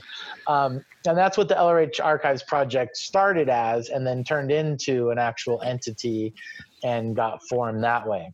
Right. So, so the, the, the advices were um, pretty much as described, um, other than, And, and what was described is basically preserving the technology for all time, okay, and for mankind. And it was everything that we did there was to be as long as humanly possible at the time. What we could do to make um, facilities that would last as long as possible. That's why the containers were done. That's why the fireproof blankets. That's why, you know, every area had a different, I think Petrola and um, the main base were very similar in how they were built, which was corrugated tubing and then earth over it, where New Mexico was built into a mountain and tunneled in, and then limestone slurry and, you know, stuff like that. So it was to use the means of the area so that you could make a facility to preserve the technology for as long as humanly possible. And, you know, five hundred years, a thousand years were kind of the goals of that, were like, in case something happens and in this time it'll be, and everything like Nakamichi dragons are in those vaults, um, reel to reels. Um, Nakamichi dragon is the um, approved cassette decks to play L R H archives. Got it. Our L R H lectures. Okay. Those are the the decks. So, you know, we reached out to Nakamichi and and got these things and archived them. And and so there's all these approved things. There's reel to reel. There's um, discs. There's albums. There's record play. I mean, that was a big thing. Was like, there's not just one source of media. There's multi source. And then we of course had to be true to policy still. So it wasn't like you could just be like, oh, we're going to use C D. Well, we use C D technology too, but you had to use the approved players. You couldn't just find the newer player. You got to use what L R H said. It's like rainbow vacuums, right? You know, it's right. like or telexes, right? Or telexes, or you know, it's just, it's kind of, it's that whole. Some things you just couldn't change, um, and you know what's interesting about this season of uh, Leah Remini's show is Tom DeVock touched on something just very happenstance that for me, I was like, yeah, duh. But I didn't realize that not everybody realized that, like, didn't realize it, in that when I was a messenger, it was a foregone conclusion that L R H was coming back. Like we knew right. that he was, it was all kind of like, yeah, well, he's, you know, he went off to Target too. And that wasn't the end of the story. It was that he's going to come back. And honestly, I kept thinking back. I'm like, God, I don't know if that was policy, if it was just rumor or whatever. But when I got to C S T, it was part of the advices that our job was to caretake a young L R H if he came back. And I remember being... I, I want to know everything about that. Tell me everything you know about that. Well, I mean, the, it, there wasn't like, that's how we built, we built the houses so that he would have a support structure there. Like we built him not with like a nanny place, but like there would be a complement of messengers, like almost like it would be almost like he was on, when he was on the ship, he would have his complement of people to expedite all his stuff. Mm-hmm. So it wasn't that he was going to come back and have to remember. He would already be the sentient being. Right. But I remember thinking like there'd be this like eleven-year-old kid that would walk up to the gates and be like, "Hey, I'm here," and we'd be like, "Okay, come on in," you know. And it'd be like, did he did he describe any kind of protocol or procedure of coming back? No, it was very general, and that okay. you know, looking back at it now. It, I, I've I've actually done a bit of like um, digging to people that were at A S I that have read certain advices, uh-huh. just to try to clarify if those were in fact written by L R H, or if they were written for L R H, or if they were written to be passed as L R H. Right. And, 'cause, and the reason why I say that is all of the messenger orders, they weren't written by L R H. They were written by Janice Grady, actually. No shit. For L R H. Now, when you say the messenger orders, are you talking about the special C M O issues? Yeah, yeah, all the C M O issues. Like the C M O T Rs and all that kind of stuff? Absolutely, yeah. Oh, and that's funny. So That's but, funny. So, she wrote all of them? She wrote the a majority of them, her and another, another watch messengers, and they were for him as signed by him. Right. So she did all the groundwork, and he said, "Yep, thunk," and written by founder L R H, because it says right. L R H founder on it. Like he wrote it. Like he's the guy in the room that's typing more.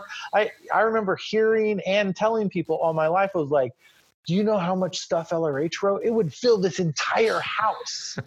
You know, it would fill like hundreds of filing cabinets, legal size filing cabinets, not just the two drawer, a four drawer, and hundreds of them.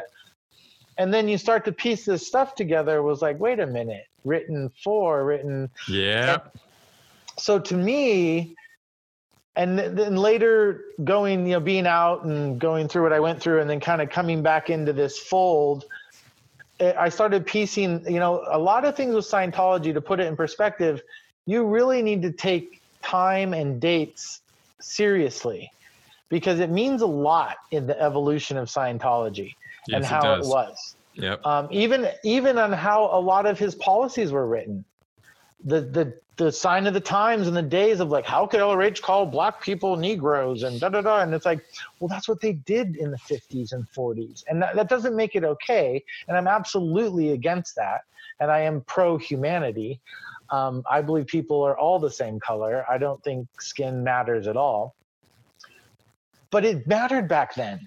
Mm-hmm. It was important back then. And that's where a lot of these things can be taken. We're taking it in two thousand nineteen text, and it was written in two thousand fifty text, you know, and it, you got to take that into account.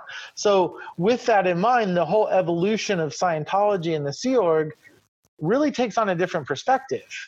And then you take on these, these personalities that were there. For a good example is in the eighties, David Mayo was the Antichrist. Right. And you're like, oh my, I, as a young messenger, I was like, oh my God, anything you read about. But then you'd read these advices that are like, it almost was like it was L R H's best friend. Exactly, because he was. Right. Until the day he wasn't. Exactly. And that's, right. But that's important. And the only yep. way you can really start to decipher that stuff is when you start putting it into date order. Yep. I remember reading it and I'd be like, wait a minute, isn't this the evil guy that every and the est and oh my God, and he created this and he did that, oh my, and then I'm like, they look like their best buds from this org. And that's where, like with Flag, it had a lot of rich history from the Sea Org because of all the Flag orders and the Ouds that were there, the orders of the day. Yep.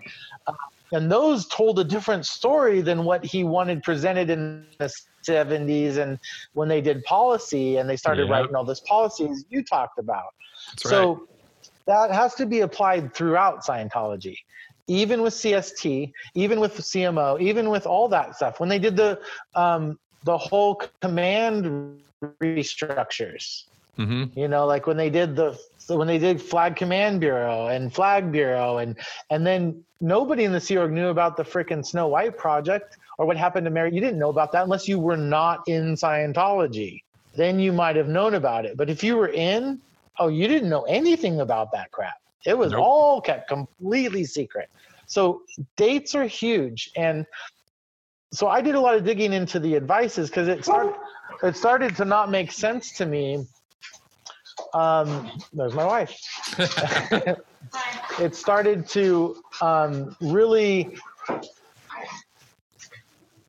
It made me wonder whether it was written by him or written for him or written on his behalf. And at the time, you know, I think it's kind of a a, a mixture of, of all three, because I don't think he was in, in the in the mid eighties is when I think the first, I think a lot of the advices were written in like eighty-two, eighty-three. And then the L R H first project was like eighty-four, eighty-five. And so when you look back at his actual history, he wasn't in any position per like Steve Fife, who rests his soul, um, was around him at the time. He was in, L R H was in some bad shape. He was like fighting body thetans and demons and having all this problems. So why, how would he have this wherewithal to start this project to, other than let's take things we do know, I want to stamp my name in history for all mankind. Exactly. Well, I I believe because of the fact that that was L. Ron Hubbard's longest term, lifelong goal, mm-hmm. going all the way back to the Helen letter and, and whatever other journal entries he might have made as a as a kid or young man. Um, this business of stamping his name into history was not a small thing. This was a life goal L. Ron Hubbard had. Right. So I, I think for that reason alone, I, I'm sure some of those advices have to be L. Ron Hubbard's own own words.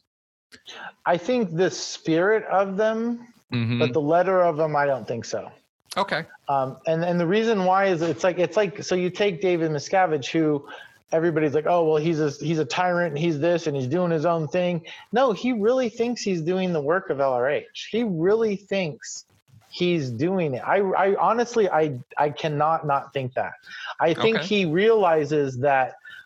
I mean, even the, the stuff I heard about Pat Broker and him going to Vegas and spending money and, and then still bringing some of it to the old man and stuff. That was rampant in Scientology. That was always rampant. People were still going to be humans, but they're still kind of embracing the spirit. I'm still doing the, the what is going to save the planet. And they believe so, that. So you long think enough. These two ideas can exist concurrently? I do. Absolutely. Okay. I don't think, I think when you're in a position, it's like Simon Bolivar, mm-hmm. right? It's mm-hmm. like what an exec wants on his lines. Mm-hmm. Um, when you're in a position of power, what do you have to do to keep that position of power? And that's part of like it. Almost anything's justified to keep that position of power. So purpose is senior, right? Mm-hmm. So if purpose is senior, as long as you keep that purpose and you think everything you're doing is on purpose or will eventually end up with that outcome, you can justify doing any, what does Simon Bolivar say? You can kill people, you can lie, you can, I mean, right oh, yeah. there. And then you take in the Data series, who has all the, like the Data series is thick in the Art of War. And you, if you read the Art of War and then you apply Simon Bolivar to that, well, there's nothing that's out of bounds. You can, you can right. almost justify anything and well, still Hubbard, be, yeah. I mean, it's, it's very Machiavellian. Right. Exactly. Yeah. Yeah. Well put. Yeah, that's right. Yeah. Oh. Um, you know, assassination, taking out your enemies. Nobody cares. That's that's that's exactly the government. Yeah, right. yeah. yeah. I mean, it, we know for a fact Scientologists don't give a shit what wogs have to say. So, yeah. you know, or wog laws, or wog this, or wog that. And I know that this is a derogatory term. I know I'm using a very derogatory term right now. This is the word Scientologists use. That's why I'm using it. I'm not right. throwing this word around because I enjoy, you know, or I'm trying to denigrate whole classes of people. That's what Scientologists do, and that's what we used to do when we were in Scientology. Well, I think it's it's twisted. It's not like it seems like this arrogant, like, well, it is kind of like we're better than you, but it's like we're doing it for your own good. That's right. Because you don't, and that's the that's the nuance that gets missed. It's not this arrogant, oh, the wogs and the wogs. It's like, you guys are unenlightened, but we aren't, so we're helping you. And even though you don't know you need help, we do. Right. And we're going to help you anyways, whether you like it or not. And exactly. we can do it's... anything to do that. And there's nothing off the table, because what's at stake?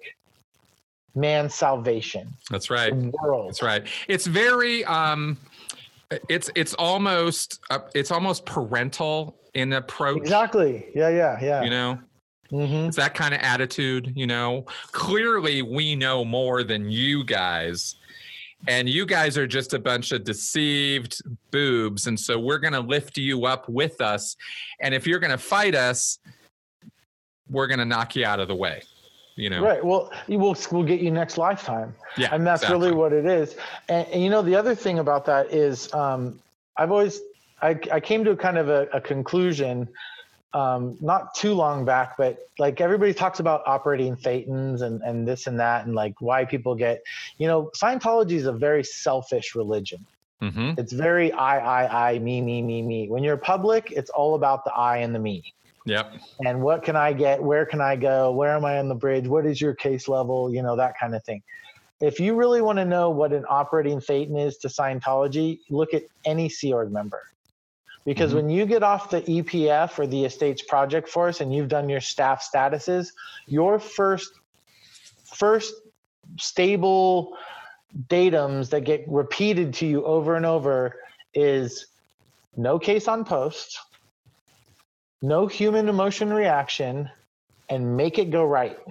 That's right. And if you and want those to know are, it, and those are O T. That's what it means to be O T. Right. And that's and that's the it's like it's almost it's like everything. It's like Dianetics with the volcano on the front. You're re-stimulating, like if it was that important, you wouldn't intentionally re-stimulate people, but it's kind of a joke. And it's as much as this as the Sea Org and Scientologists look at wogs that way, L R H looked at everybody who's in the Sea Org and Scientology that way. Yep. It's like, oh, you're I'm dangling this carrot in front of you, and actually all these guys are already what I already said. Yeah, and exactly. It's like, it's just it's that mind. yeah. Let's get let's get back to Miscavige for a second, because I, I don't know if I want to argue with you about this, and I'm curious what your position is on this. You d- received direct orders and, and communication from him for years. Yeah, yeah. I mean, it was yeah, pretty. I mean, you get everything was approved, but yeah, he'd be he would see a weekly report and then comment directly. He had no problem commenting directly. Okay. Okay. Yeah, I'm sure he didn't. I have taken up a position that, and I've said this many times, that I do not believe that David Miscavige is a true believer in Scientology at this point. Right. I believe that he might have been at one time back in his past. I think that he had, I think he was honest when he said that he thought it had cured his asthma as a kid. Even though it didn't cure it, it came back. But, you know, he, it, it relieved yeah. it to some degree. I think he honestly pursued becoming an auditor, but his temperament was such that he was not able to really do a very good job of being an auditor. You know, there's that that story about him slapping right. one of his P Cs. Yep, in Saint Helena. Um, yeah. He rose in the ranks of Scientology directly under L. Ron Hubbard. He observed how L. Ron Hubbard treated people. He mimicked that behavior, the very worst of that behavior most of the time. Right. Um, And I think that he thought that Scientology tech worked until he saw behind the curtain. I think it was somewhere around the time that O T eight happened. This is right. purely subjective on my part, it's just right. my opinion. But I think that he saw the debacle that was O T eight and the whole issue with the L R H saying he was the Antichrist and all that. And I think he went, whoa, something's really wrong here. Now, also, of course, David Miscavige never made it to O T eight. Right. Going through O T seven. So what the hell is he reading that material for in the first place? He knew he shouldn't have been doing that, but he did it anyway. So that's where I think he started getting the idea that it wasn't really all what it was cracked up to be. I mean, how could you watch L. Ron Hubbard die the way that he did and think that L. Ron Hubbard was the savior of mankind, right? Well, I guess I think the difference here that I'm picking up on is, what do you really think a true believer in this is? I like, think it's somebody who really believes in Satan. The tech? The technology is the only technology that will rehabilitate Thetans and create powerful states of existence called operating Thetan states. Right. That's what I think is a true believer. I think it's somebody who looks at that bridge to hmm. total freedom and says, I want to do those services because I want those abilities. And if I do those services and I do them in this order, I will get what L. Ron Hubbard is promising me I will get. That's what See, I that, think a true believer is. And I don't think David Miscavige is that. And, and if, with that definition, I agree. Okay. Um, except for I don't think that's what a true believer is. Well, yeah, tell me what you think. I think um, I kind of liken it to like a medicine man who, like the placebo effect um, a little bit of like, a world without crime and a world without, you know, hate and war, it doesn't mean you, everybody has to be O T. It doesn't mean, I mean, it kind of does when you're trying to sell them that. And that's the elixir of like, you know, going, what is the Rolling Stones, going to the, sh- the shelter of his mother's little helper, or like it, it's that whole, like this elixir is going to help you feel better and be better. Like we're all connected as humans. And I think there's, it, it's, I'm selling you this piece of thing that's going to make you be a better human. And yeah, I might promise you stuff. And I think a lot of like L R H and to a degree, David Miscavige got caught up. I don't, not David, I think L R H got caught up in the fact, because he believed his own, so he drank his own tonic. Very much so. Absolutely. Till the end and, yes. and drank it all. Yes. And I think if you take it as like, I think I think I look at it as me, if I would have stayed in, my true belief of it is to make the world a better place. And that doesn't mean everybody has, it never correlated that everybody had to be O T eight to make it a better place. That's just, I remember looking down on the public at Flag as like, oh yeah, you guys are doing something for yourself, but what are you doing for mankind? Mm-hmm. So and if that's you a look pretty at standard Sea Org attitude towards the public for the most part. Right. I had but a very the, similar attitude too. Right, right. And I think it's, if you look at, if you kind of embrace that idea of it, it's like, um, you're trying to make the world a better place. Mm-hmm. And what are you willing to, it's like boots in the sky, right? Isn't that mm-hmm. the policy? Um, it's a, it was a lecture. Right, right. Yeah, that's right. It was a lecture. It was from um, the um, Philadelphia doctorate course. Which the, exactly. I mean, there was some interesting, I think when you take those, like, so I guess it's what your emphasis is. If it's all tech, see, I was never a tech person. I was okay. always, okay. always an administrative person. Right. Always. Right. I was um, O E C Volume One. Well, I, you know, I that's what I did when I studied. I studied green on Policies. White policy, right? And I think that's what I when I think of a true believer, that's what I think he is. In that, not that the tech is just something there to make money. This the tech is there to self-indulge people, for their un, dangle that carrot. In order to get them to give money to the organization, which purpose is to make the world a better place. And we have the tools and the technology to do that. Technology just isn't red on white, although any tech person will tell you different. Green on white was the administrative tech and the, the eval tech. And there's, it was almost like a, like a, nineteen eighty-four kind of thing where you would eventually run the world, right? And it, ethics huh. and morals and and I think in that context I, I absolutely believe he's a true believer, that he thinks that if he could run the entire planet and control it, that there wouldn't be crime. Well, how much crime is on, I mean, although there's pedophiles and I mean, a lot more stuff than I knew about, that's for sure, but um, you're going to get that, you know, in any form of society, unfortunately. And that's what those people are trying to eradicate. They think that you can, with that technology, eradicate those behaviors.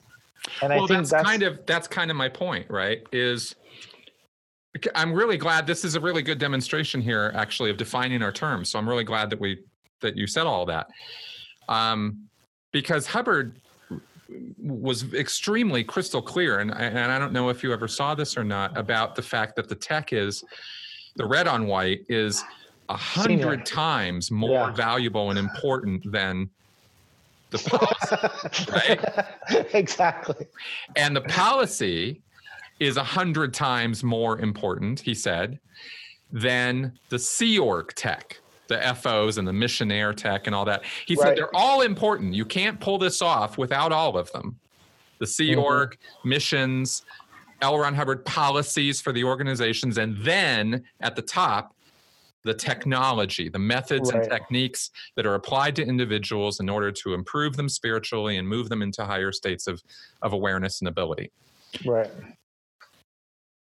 I think my, my, the way I have framed this for years now is that David Miscavige might be using the organization or running the organization for his own personal aggrandizement, certainly. Sure. Maybe there's some strange idea in the back, back deep recesses, you know, recesses of his amygdala that he has making the world a better place, but I think that's a delusional point of view from his part. Absolutely. But maybe yeah. he really does believe that. I'll grant you that. He might be crazy enough and megalomania enough to think that that's what he's actually doing. Right. But I don't think in any part of this picture that he thinks that L. Ron Hubbard's technology is the re- is the roadmap to to making the world that better place. I think he has adopted a point of view that he knows best what right. to do. Oh, absolutely. And I think, yeah, I agree. Yeah. I, I think, um, and that's a vehicle to get people in the fold to control them. Yes. And I, I think that's exactly what he does think, is that this is yes. like, it's, it's like a medicine man. It's like, I'm selling you this elixir that I just made with water and a little sugar in the background. Right. And I'm, once I get you in though, it won't matter because then you're all going to be subject to this policy and these ethics and this, and then the world will be a better place. And that's the convoluted, and you know, some people are at the top and some people are at the bottom, and that's just life. And he's at the top. Yeah. And, and it's not, you know, and it's, it's unfortunately the way the organization was run, it's always been like that. Yes. And even with, so with L R H, he did it as almost like a service facsimile, right? He wasn't accepted into major medicine. He wasn't accepted into psychology or psychiatry at the time. And it pissed them off because he thought he had something. And they're like, you're just basically a snake oil salesman. None of your shit even works.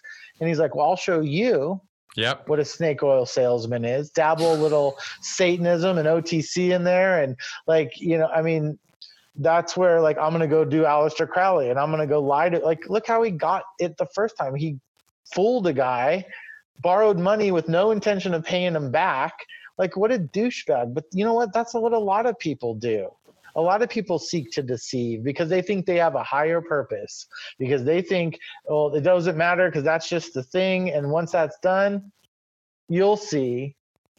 And it that's won't a matter. Really, that's a, you're making good points here. This is, this is good. I'm, I'm glad we're talking about this because this is helping to, um, I think it know, just it, puts, it frames him into perspective. I mean, like, yeah. so to, to speak of him is something I don't know. I, I don't know that anybody will like my point of view on David Miscavige, the man, because he's also a second gen. That's he true. didn't, he was raised in Scientology by somebody. Yes. Who who says he was an aggressive, mean, maybe abusive person, mm-hmm. but then also says that, oh, he was always a bad guy. Well, that goes against Scientology. You're born basically good. You're made bad. And most humans aren't born basically. I don't think there's like Satan isn't born and just as from a baby, he's out stabbing other babies or taking their suckies or, you know, I mean, I think you have to have those influences in order to be a truly narcissistic and controlling person. So I'll leave that alone. Yeah, we could. That's a whole other thing that I we won't get into right now. But but but when it comes out, it's it's the same as Marty. Like Marty got in as a first gen to solve his own problems, and then felt the power and was let behind the curtain. And now there's somebody who doesn't necessarily have that accountability, or has the accountability, it doesn't have the excuse that maybe like a David Miscavige does of really wanting to make the world a better place. Marty got in for his own selfish personal reasons. Right. David Miscavige got in for other reasons. And and I liken it to me getting in at a young age, similar to a lot of other kids that got in at the same age, and what I felt and what my higher purpose was. Now, maybe I'm not as evil and awful as him, but I, be- when you believe in something, there's, you're willing to do a lot. Oh yeah. And then when, when you get to a position to where you make the rules, what, what is that even inside? Let's make sure that by the time they figure it out, we're making the rules, right? And we're the ones that, right? That's so, that, that's right out of L. Ron Hubbard's work. That's right. Right. Exactly. So there's the true believer. Like, interesting. Yeah, tech, tech is senior to policy, but tech wouldn't be anywhere without policy. Well, and yeah, any, fair enough. But, but again, I think, I, I think that, uh, you know, the policy only exists. L. Ron Hubbard said this over and over again. Right. right? It only exists only to support exists the tech. To get right? the tech applied. Mm-hmm. So without the, but po- the tech's without the there tech, for what? The policy is meaningless. But the tech's there for what? To, well, rope to improve you in and, conditions. But what is it really there for? It's well, there to well, rope you in. It's, it's about the money. Yeah. Well, and dangle. And why would you give all this money away? Yeah, because you're trying to get to higher states of awareness and ability. Right. Yeah, it's all about that t- yeah. it's all about dangling that carrot and selling them that right. elixir That's and being right. like, oh, right, there are addictive qualities in this elixir, and you're gonna want to come back for more. And I oh, have it. Oh, but so. the price went up.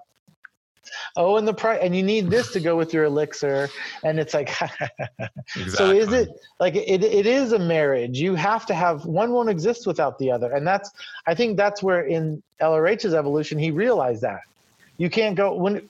Imagine being in there when you had the first clear and they get her on stage and they're like, what did you have for breakfast yesterday? What's on page fifty? And he's just like, oh shit. All right. Well, I gotta make I, sure. I, I mean, I'll argue with you a little bit on that, because I will say that the tech could exist without any of the policy at all. And it could still be applied on a one-on-one basis, and you could have people working with it and doing things. Like, it came first. Before there was any right. policy, oh, sure. there was tech. You mean the plagiarized part of it? Because it well, was the, all the stolen, Dianetics, right? right? right. Which, is, which was plagiarism and right. hypnotism right. rolled into one, right? With Dianetics, Modern Science, Mental Health.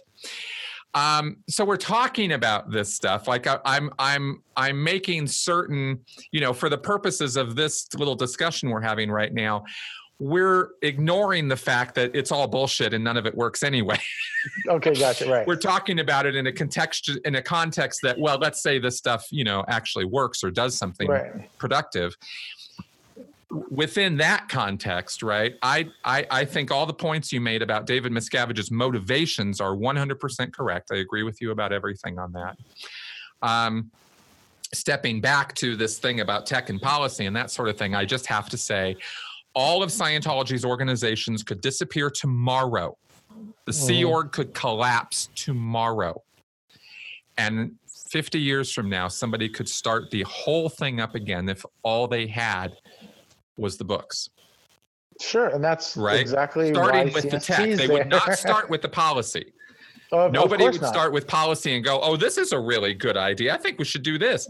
They would start with Dianetics, or they would start right. with fundamentals of thought or some piece of tech, and they'd start using it on another person and have that person use it on them. And from that would come, oh, how do we organize this? And who knows? Maybe they find policy and maybe they don't. Right. But Well, you, you know, know, it's funny because, like, it, it, I agree with that because yeah. um, I remember original book one auditing, which is Dianetics auditing, yeah. being explained to me by my uncle when I was, God, eight years old probably. Um, and he's like, it's like two people having a really good conversation with each other and one of them realizing something they never knew about themselves. Wouldn't you want to do that? Of exactly. course you would. It is that easy I to mean, sell it. Yeah. And then it's like, well, yeah, of course I'd want to realize something. And something that maybe was troubling you. And then you realize that now doesn't trouble you. And it's just sitting down and talking, you know, and it's, that's the snake oil salesman. That's yep. like, you know, folks, we got trouble. We got trouble right here in River City.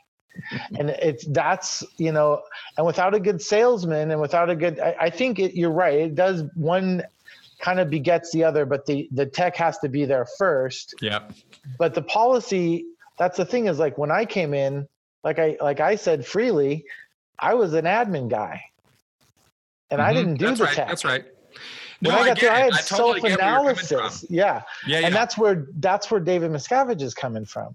Right. I guarantee you his like look at he's not up he's not there auditing his B Ts and like obsessing on it and doing whatever until he died. That's right. Elrich was really trying to make his snake oil into something real.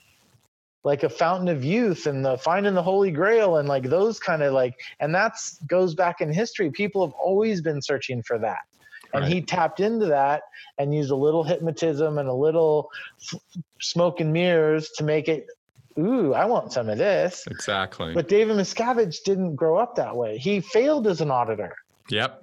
He obviously showed that that tech didn't really, but boy, you get into that admin and he was a messenger and he was, He did that. He went down the same kind of road I went down. And I can see that fanaticism blinding you about everything. Like, look, I got this tool here. And all I got to do is keep applying this to make this tool go. And I can have whatever I want.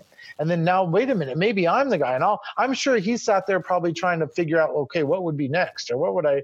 But he doesn't believe in that part of it. He believes in the organization and the thing to keep it alive. And those people are just cattle for him. They're just a cattle going through a fring, and you, I'm taking and branding your ass, and there you go. Exactly. And that's, to that exactly. degree, that's a true believer to me. You know that, and, that. Fair enough. And I and I will say I will hold my position that he's not a true believer, but I will right. I will be more clear in saying he's not a true believer in the tech. Absolutely. No, I yes. agree. Okay, one hundred percent. good. Good. And that was good. That was a good conversation. Thank you for that. Yeah, no worries. Um, let's wrap up. Yeah, sounds good. Yeah, I'm curious about some about what people are going to think about this. Folks, leave your questions and comments on this based on what we've been talking about. We threw a lot of Scientologies around, just kind of, you know, we try to do our best to explain it along the way. But if you have questions, go ahead and leave them in the comments. Um, and we might end up, you know, if you have some good ones out there, we might end up doing some more uh, follow-up on this and, and answer some more. Dylan, thank you very much for taking the time to do this and sharing your story. I really do appreciate it. Heck yeah. No, Chris, I, I, I'm glad that we um, are able, I know we didn't talk on any of the X stuff, and I think that's probably good. Mm-hmm. Um, but I, this is what's needed. Like, honestly, to me, like all the little spats and Sonny and Aaron and blah, blah, blah. And like, well, but it's the same, you know, like we have to be better people. And I, and, you know, as much as it sounds cliche for any Scientologist, but communication is kind of a universal solvent. And it, you know, it, it, um, if you're willing to, to talk about stuff, you can resolve stuff. And, and if you just like, this conversation is over and I'm blocking you, and, you know, it's, it's really, I get people have to do that, but at the same time, man, you know, we're all we have a lot of the time, you know, so it, it's important. And I, I I've, gone back and forth, and I respect and like you as a person. So um, I'm, I didn't want to not pay homage to that. I, I you know, I, I think it's important. So. Awesome. Uh, well, I, I agree with you. And it's always bothered me when I have had to um, block or disconnect from somebody in the X community for whatever reason, um, sometimes justified, maybe sometimes not. Um, And I hope that maybe eventually we can repair or restore those relationships. And I think that's it. The door's never completely shut. Yeah. Like you always leave it open a crack, and then there's always room to come back. Because, you know, it's a, you can't walk. It's hard to empathy, compassion, reciprocity. Those are things you, I didn't learn. I, I wasn't raised with that. Right. And this, those are things that I try to, to bond myself to now. Right. I really try, and, and it's hard. It's not, it's not, it's a learned ability, and I didn't learn it. Like it, it's, it's not something innate. It's not something that you're just born with. It's something I'm learning with my kids. Like you got to teach them right and wrong. You got to teach them to put out the fire, and you got to teach them to, to make good decisions and be the bigger person or take the higher road. And that's hard, man. Yep. And, it and is. When you didn't, when you don't have those tools, and you're in this totalitarian society or this, not society group, which we came from, they're not only not encouraged, they're disabused from you. True. And if, if you exercise that, you get kicked out. And if you don't, you, you end up as the boss, you know? So it, I, I aspire to be a better person than all those people. You have a wealth of information, Dylan, and I'm sure people are going to want to pick your brain. Yeah, no worries. I'm here. I'm, I'm here to make the world a better place. Oh, me too. All right, man. Thanks a lot. And uh, again, folks, questions, comments, feedback in the comments section below. Uh, if you like this channel and what I'm doing, consider supporting me on Patreon. I will see you guys next week. Bye-bye.